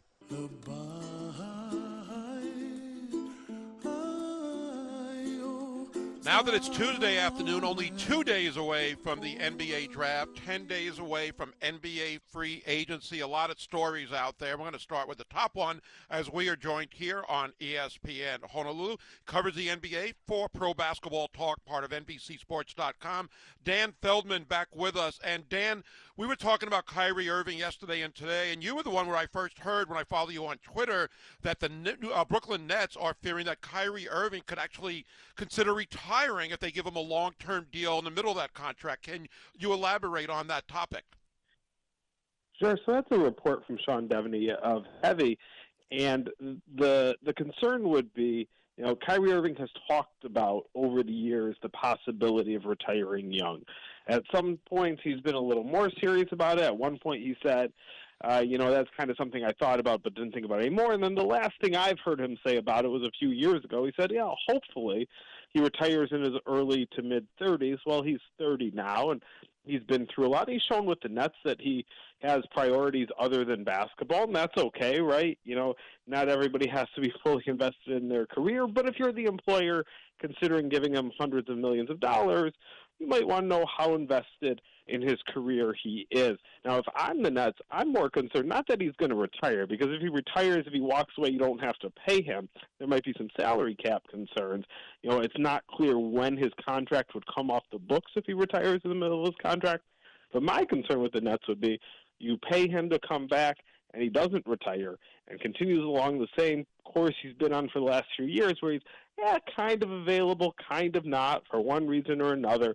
Just something keeps getting in the way of him delivering enough high level basketball to you, the type of high level basketball he's definitely capable of, and it's just never enough for you to win with how do you think this will play out short term? I mean, he has until June 29th, eight days from now, to opt in or out for the 36.9 that he'd be due next season. Supposedly, he wants to max deal in the mid to high 40 million range. So, if you're Kyrie Irving, first of all, do you opt out and take a chance on free agency, or the Nets trying to resign you? No, I don't think I'm opting out without an assurance that I'm going to make more money. Now, eh, you have to evaluate. Maybe the assurance is uh, you're going to get uh, less money next season, but a multi-year contract. If you opt in, it's only one more year, and then there's nothing you can do. You're you're headed toward free agency the following year, and that can be a little scary for him. Uh, he's really got to evaluate, you know, how much he's going to put into this. I'm sure the Nets are would want to give him a contract that's heavy on incentives, uh, where it's going to depend on how much he plays, how well he plays, and maybe he's game for that. Um, you know, maybe he feels, hey, if if that's going to maximize his money, he he'll show up. I mean, whether he will or won't in the long run is a whole different question. But maybe he'd feel like he can meet that challenge. Of course, he'd rather have it guaranteed and and not have to you know, prove himself. I mean, he has uh, extensive injury history too. He could try to do all the right things and wind up not being available enough to meet those incentives. Um, but I, don't think he can just opt out without having a clear picture of what the Nets would be offering, what other teams would be offering. There's not a ton of cap space out there. Um, you know, I think uh, a sign in a sign and trade is possible but that's obviously going to require the Nets' cooperation. And opt-in and trade, something that could make even more sense because if it's an opt-in and trade, the team that gets him would not be hard capped. With a sign and trade, that team would be hard capped. So a lot of this is going to have to play out. Uh, I know free agency doesn't officially open until June 30th. We know how the NBA works. I think a lot of this is going to play out before that player option decision on June 29th. One of the rumors out there is that the Lakers would love to have Kyrie Irving and get rid of Russell Westbrook. I don't see the Nets doing a sign and trade for a couple of reasons. One, Kevin Durant and Russell Westbrook. Even though Russell Westbrook only has the one year and the expiring contract is kind of attractive, I just don't see that part taking place. Do you think that's a possibility? So Russell Westbrook wouldn't have to go to the Nets. It could be a multi-team hmm. Deal. And again, that's one where an opt-in and trade probably make more sense because the Lakers are one of those teams that's definitely facing luxury tax concerns, that hard cap concern. So let's just take it to the extreme. Is there a way where uh, the Lakers could send Russell Westbrook to a third team, and you use a first-round pick or so to incentivize another team just to take Russell Westbrook? Nobody wants him but use one of the two first round picks you have available to incentivize the team to take Russell Westbrook in this trade, and then use the other first round pick you have available uh, to convince the Nets to trade you Kyrie Irving. Seems kind of far fetched. I don't think that's going to be enough to convince the team to take Russell Westbrook. I don't think that's going to be enough to convince the, the Nets to trade Kyrie Irving. So I think you're probably going 0 for 2 there. But if somehow, some way you can convince those teams, you know, I don't think it's completely outside the realm of possibility. Now, the way it'd have to work for the Nets is they'd have to believe this is it. That if they don't take this offer, Kyrie Irving's going to opt out and sign directly with the Knicks or Spurs or whatever team you think with cap space that could sign him directly. And so maybe the Nets could get to a point where they just feel, hey, you know, it's a first round pick or nothing. Just lose him out the door. I guess we'd rather have the first round pick. That's probably the easier one to talk yourself into. But to to find a team that would take on Russell Westbrook's contract for only one first round pick, I'm not so sure about that. You can check out Dan Feldman on Twitter at Dan Feldman NBA as he joins us on ESPN Honolulu talking uh, NBA free agency. We're going to get into maybe a little bit of some teams in the off season. We've heard Charlotte might be interested in Russell Westbrook. So, do you think the Lakers could make a move either with Kyrie in a three-team trade or just on their own? It's an expiring contract. You think that's a possibility for Russell Westbrook to move to Charlotte? And if not, what do the Lakers have as far as other options? I think the Hornets is probably wishful thinking. LaMelo Ball is the point guard there, bright future. Um, Charlotte is a team that doesn't always make the smartest moves, so I suppose it's possible. But I'm going to give them enough benefit of the doubt to think they're not bringing in Russell Westbrook unless you know, it's something where they're really getting the draft assets to do it, and that'd probably be multiple first round picks for it to make sense. Lakers don't have any good options. There's nothing. This what trading for Russell Westbrook is a multi-year mistake. They paid the price last year. Uh, they're paying the price right now. They have to hope Darvin Ham can reach Russell Westbrook, get him to buy in, get him to shift his style, to want to shift his style in, in a way that would fit better with LeBron, with Anthony Davis, be more conducive to winning in this environment. And not only that, have it actually work. This is not how Russell Westbrook plays. This is not how he's been good. Uh, as his athleticism has declined as he's aged, there's no guarantee that he could even shift styles if he wanted to. So it's going to take a, a lot of fortunate breaks for the Lakers to to get out of this. But as you've been saying, expiring contracts, it's only one more year. It's a it's a two year mistake, which is pretty unfortunate when you have LeBron James near the end of his prime. Uh, but at least it won't be a three year mistake. Dan, what do you see as far as free agency? I know John Wall opted into his $47 million deal. I'm not going to be a free agent yet, could be traded. Who do you see as some of the big name players in the NBA that could be changing uniforms starting next week? Well, it is a pretty shallow free agent class. A lot of players, you know, over the last year have signed contract extensions uh, or seem poised to re-sign with their current teams. We mentioned Kyrie Irving. I do think it's most likely he's back with the Nets, but because of the high stakes there, that one's intriguing. And the other one in a similar boat is James Harden. I think he'll be back with the 76ers next year. He said he wants to be. And this one, the player and team seem more aligned. But he also has a player option, and it's, I, I think, going to be interesting what type of deal he gets. He had a down postseason. He wasn't the player they expected to get. Does he get a long-term deal and lock in? And okay, now there's some stability with Harden and Embiid, or as much as you can on a team run by Daryl Morey. A trade is always possible down the road, or is it because Harden wants to get back on the market or because the Nets or excuse me the 76ers just refuse to commit long term to him? Is it going to be a short term deal where we're going to go through this drama again maybe next summer, maybe the summer after that? At NBA free agency, NBA summer leagues all starting in early July. Should be a lot of fun. Dan, thanks for clearing a few things up and talking about the NBA. We always enjoy your comments. Thanks again. Thanks for having me. All right, Dan Feldman from NBC Sports, part of ProBasketballTalk.com, joining us here on ESPN Honolulu. Remember the draft on Thursday. We'll have exclusive coverage starting at 1 p.m. on ESPN Honolulu.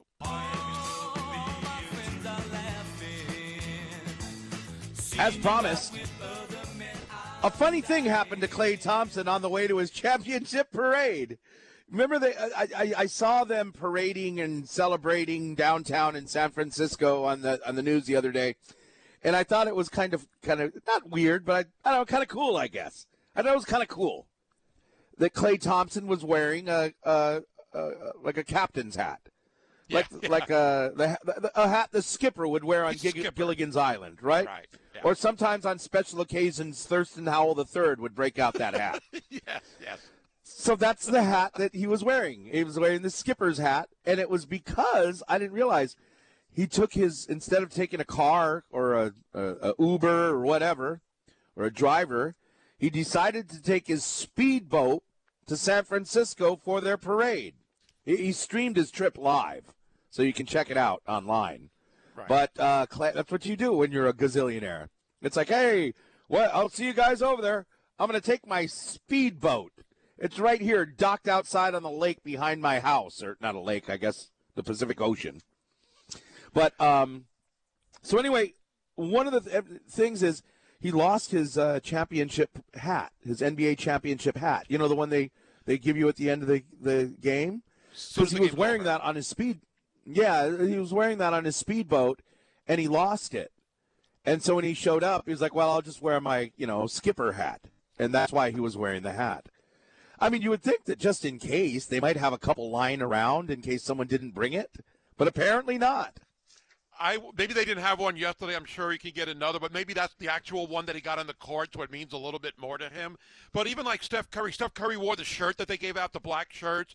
I forget exactly what it said, except Chan. But then later on in the evening, he's wearing the white shirt that they won the championship, the T-shirt. I, I would imagine they get plenty of those, uh, and I'm sure there's plenty of ones for the Boston Celtics if anybody wants them. Uh, but Golden State had the parade, and some people were upset. Wow. He didn't get to speak. They didn't have a rally. It was just a parade, no speeches.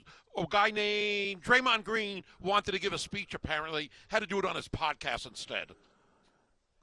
Oh, that's okay. That's Yeah. you know, it's like the the Patriots when they when or sorry, the Buccaneers when they remember when Tom Brady dented the trophy, He right? it. Yeah, Because they it. didn't speak. Yeah, they didn't. Well, yeah, but they didn't speak. I don't think did they?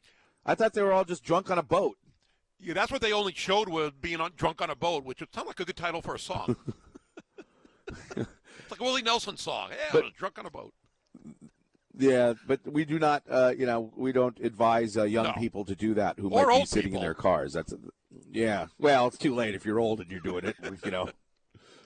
You know, let's think about that. We use we use the term "get off my lawn." Like a lot of times, you like things that are traditional, and I, I call you a get yeah you're a get off my lawn guy. You're you're being a get off my lawn guy. We never talk about the person who's the get on my lawn guy. Is there a get on my lawn guy? Right? Yeah. I mean, people out there who are like just friendly and happy, and no, don't get up, please. Don't walk on the sidewalk. Take your slippers off. Walk on my grass. Be comfortable. That's a walk on my line guy. Walk on my lawn guy. I'm going to be thinking about this tonight. Who's the most get on my lawn type of guy? Maybe Steph Curry would fit that. Seems like a nice guy. Steph Curry. Yeah. All right. Uh, finally, and uh, you know, this is almost a life matters moment. Remember, remember Biff from uh, Back to the Future? Oh, Biff. Tom yeah. Wilson is the actor. Biff, yeah, Yeah. Biff. He played Biff Tannen in the movie. What a what a fantasy of all time for fantasies is you go back you go back to the you go ahead into the future and you get an almanac and then you go back to the future back home and you start betting on games Oh, yeah. and you win a ton of money. Oh, unbelievable. Anyway, uh, I don't know how uh, Tom Wilson is doing. I'm sure he's doing okay. Probably gets lots of resi- residuals from the Back to the film, Back to the Future movies. Uh, but he just sold a VHS tape in perfect, near mint condition of Back to the Future from 1986. He sold it on some kind of auction. It was a heated bidding war, and they finally bought it for seventy-five thousand dollars. So old Biff got seventy-five thousand dollars for a movie that he's seen 150 times. They also drew drew in a lot of money for uh, VHS versions of Jaws, The Goonies, and Ghostbusters too. But the new record, seventy-five thousand dollars, going to old Biff. That'll do it for us today. We'll see you tomorrow. Josh Pacheco in for Bobby Curran in the morning, Kanoa Leahy in the midday, and we'll see you tomorrow at 3 on ESPN Honolulu.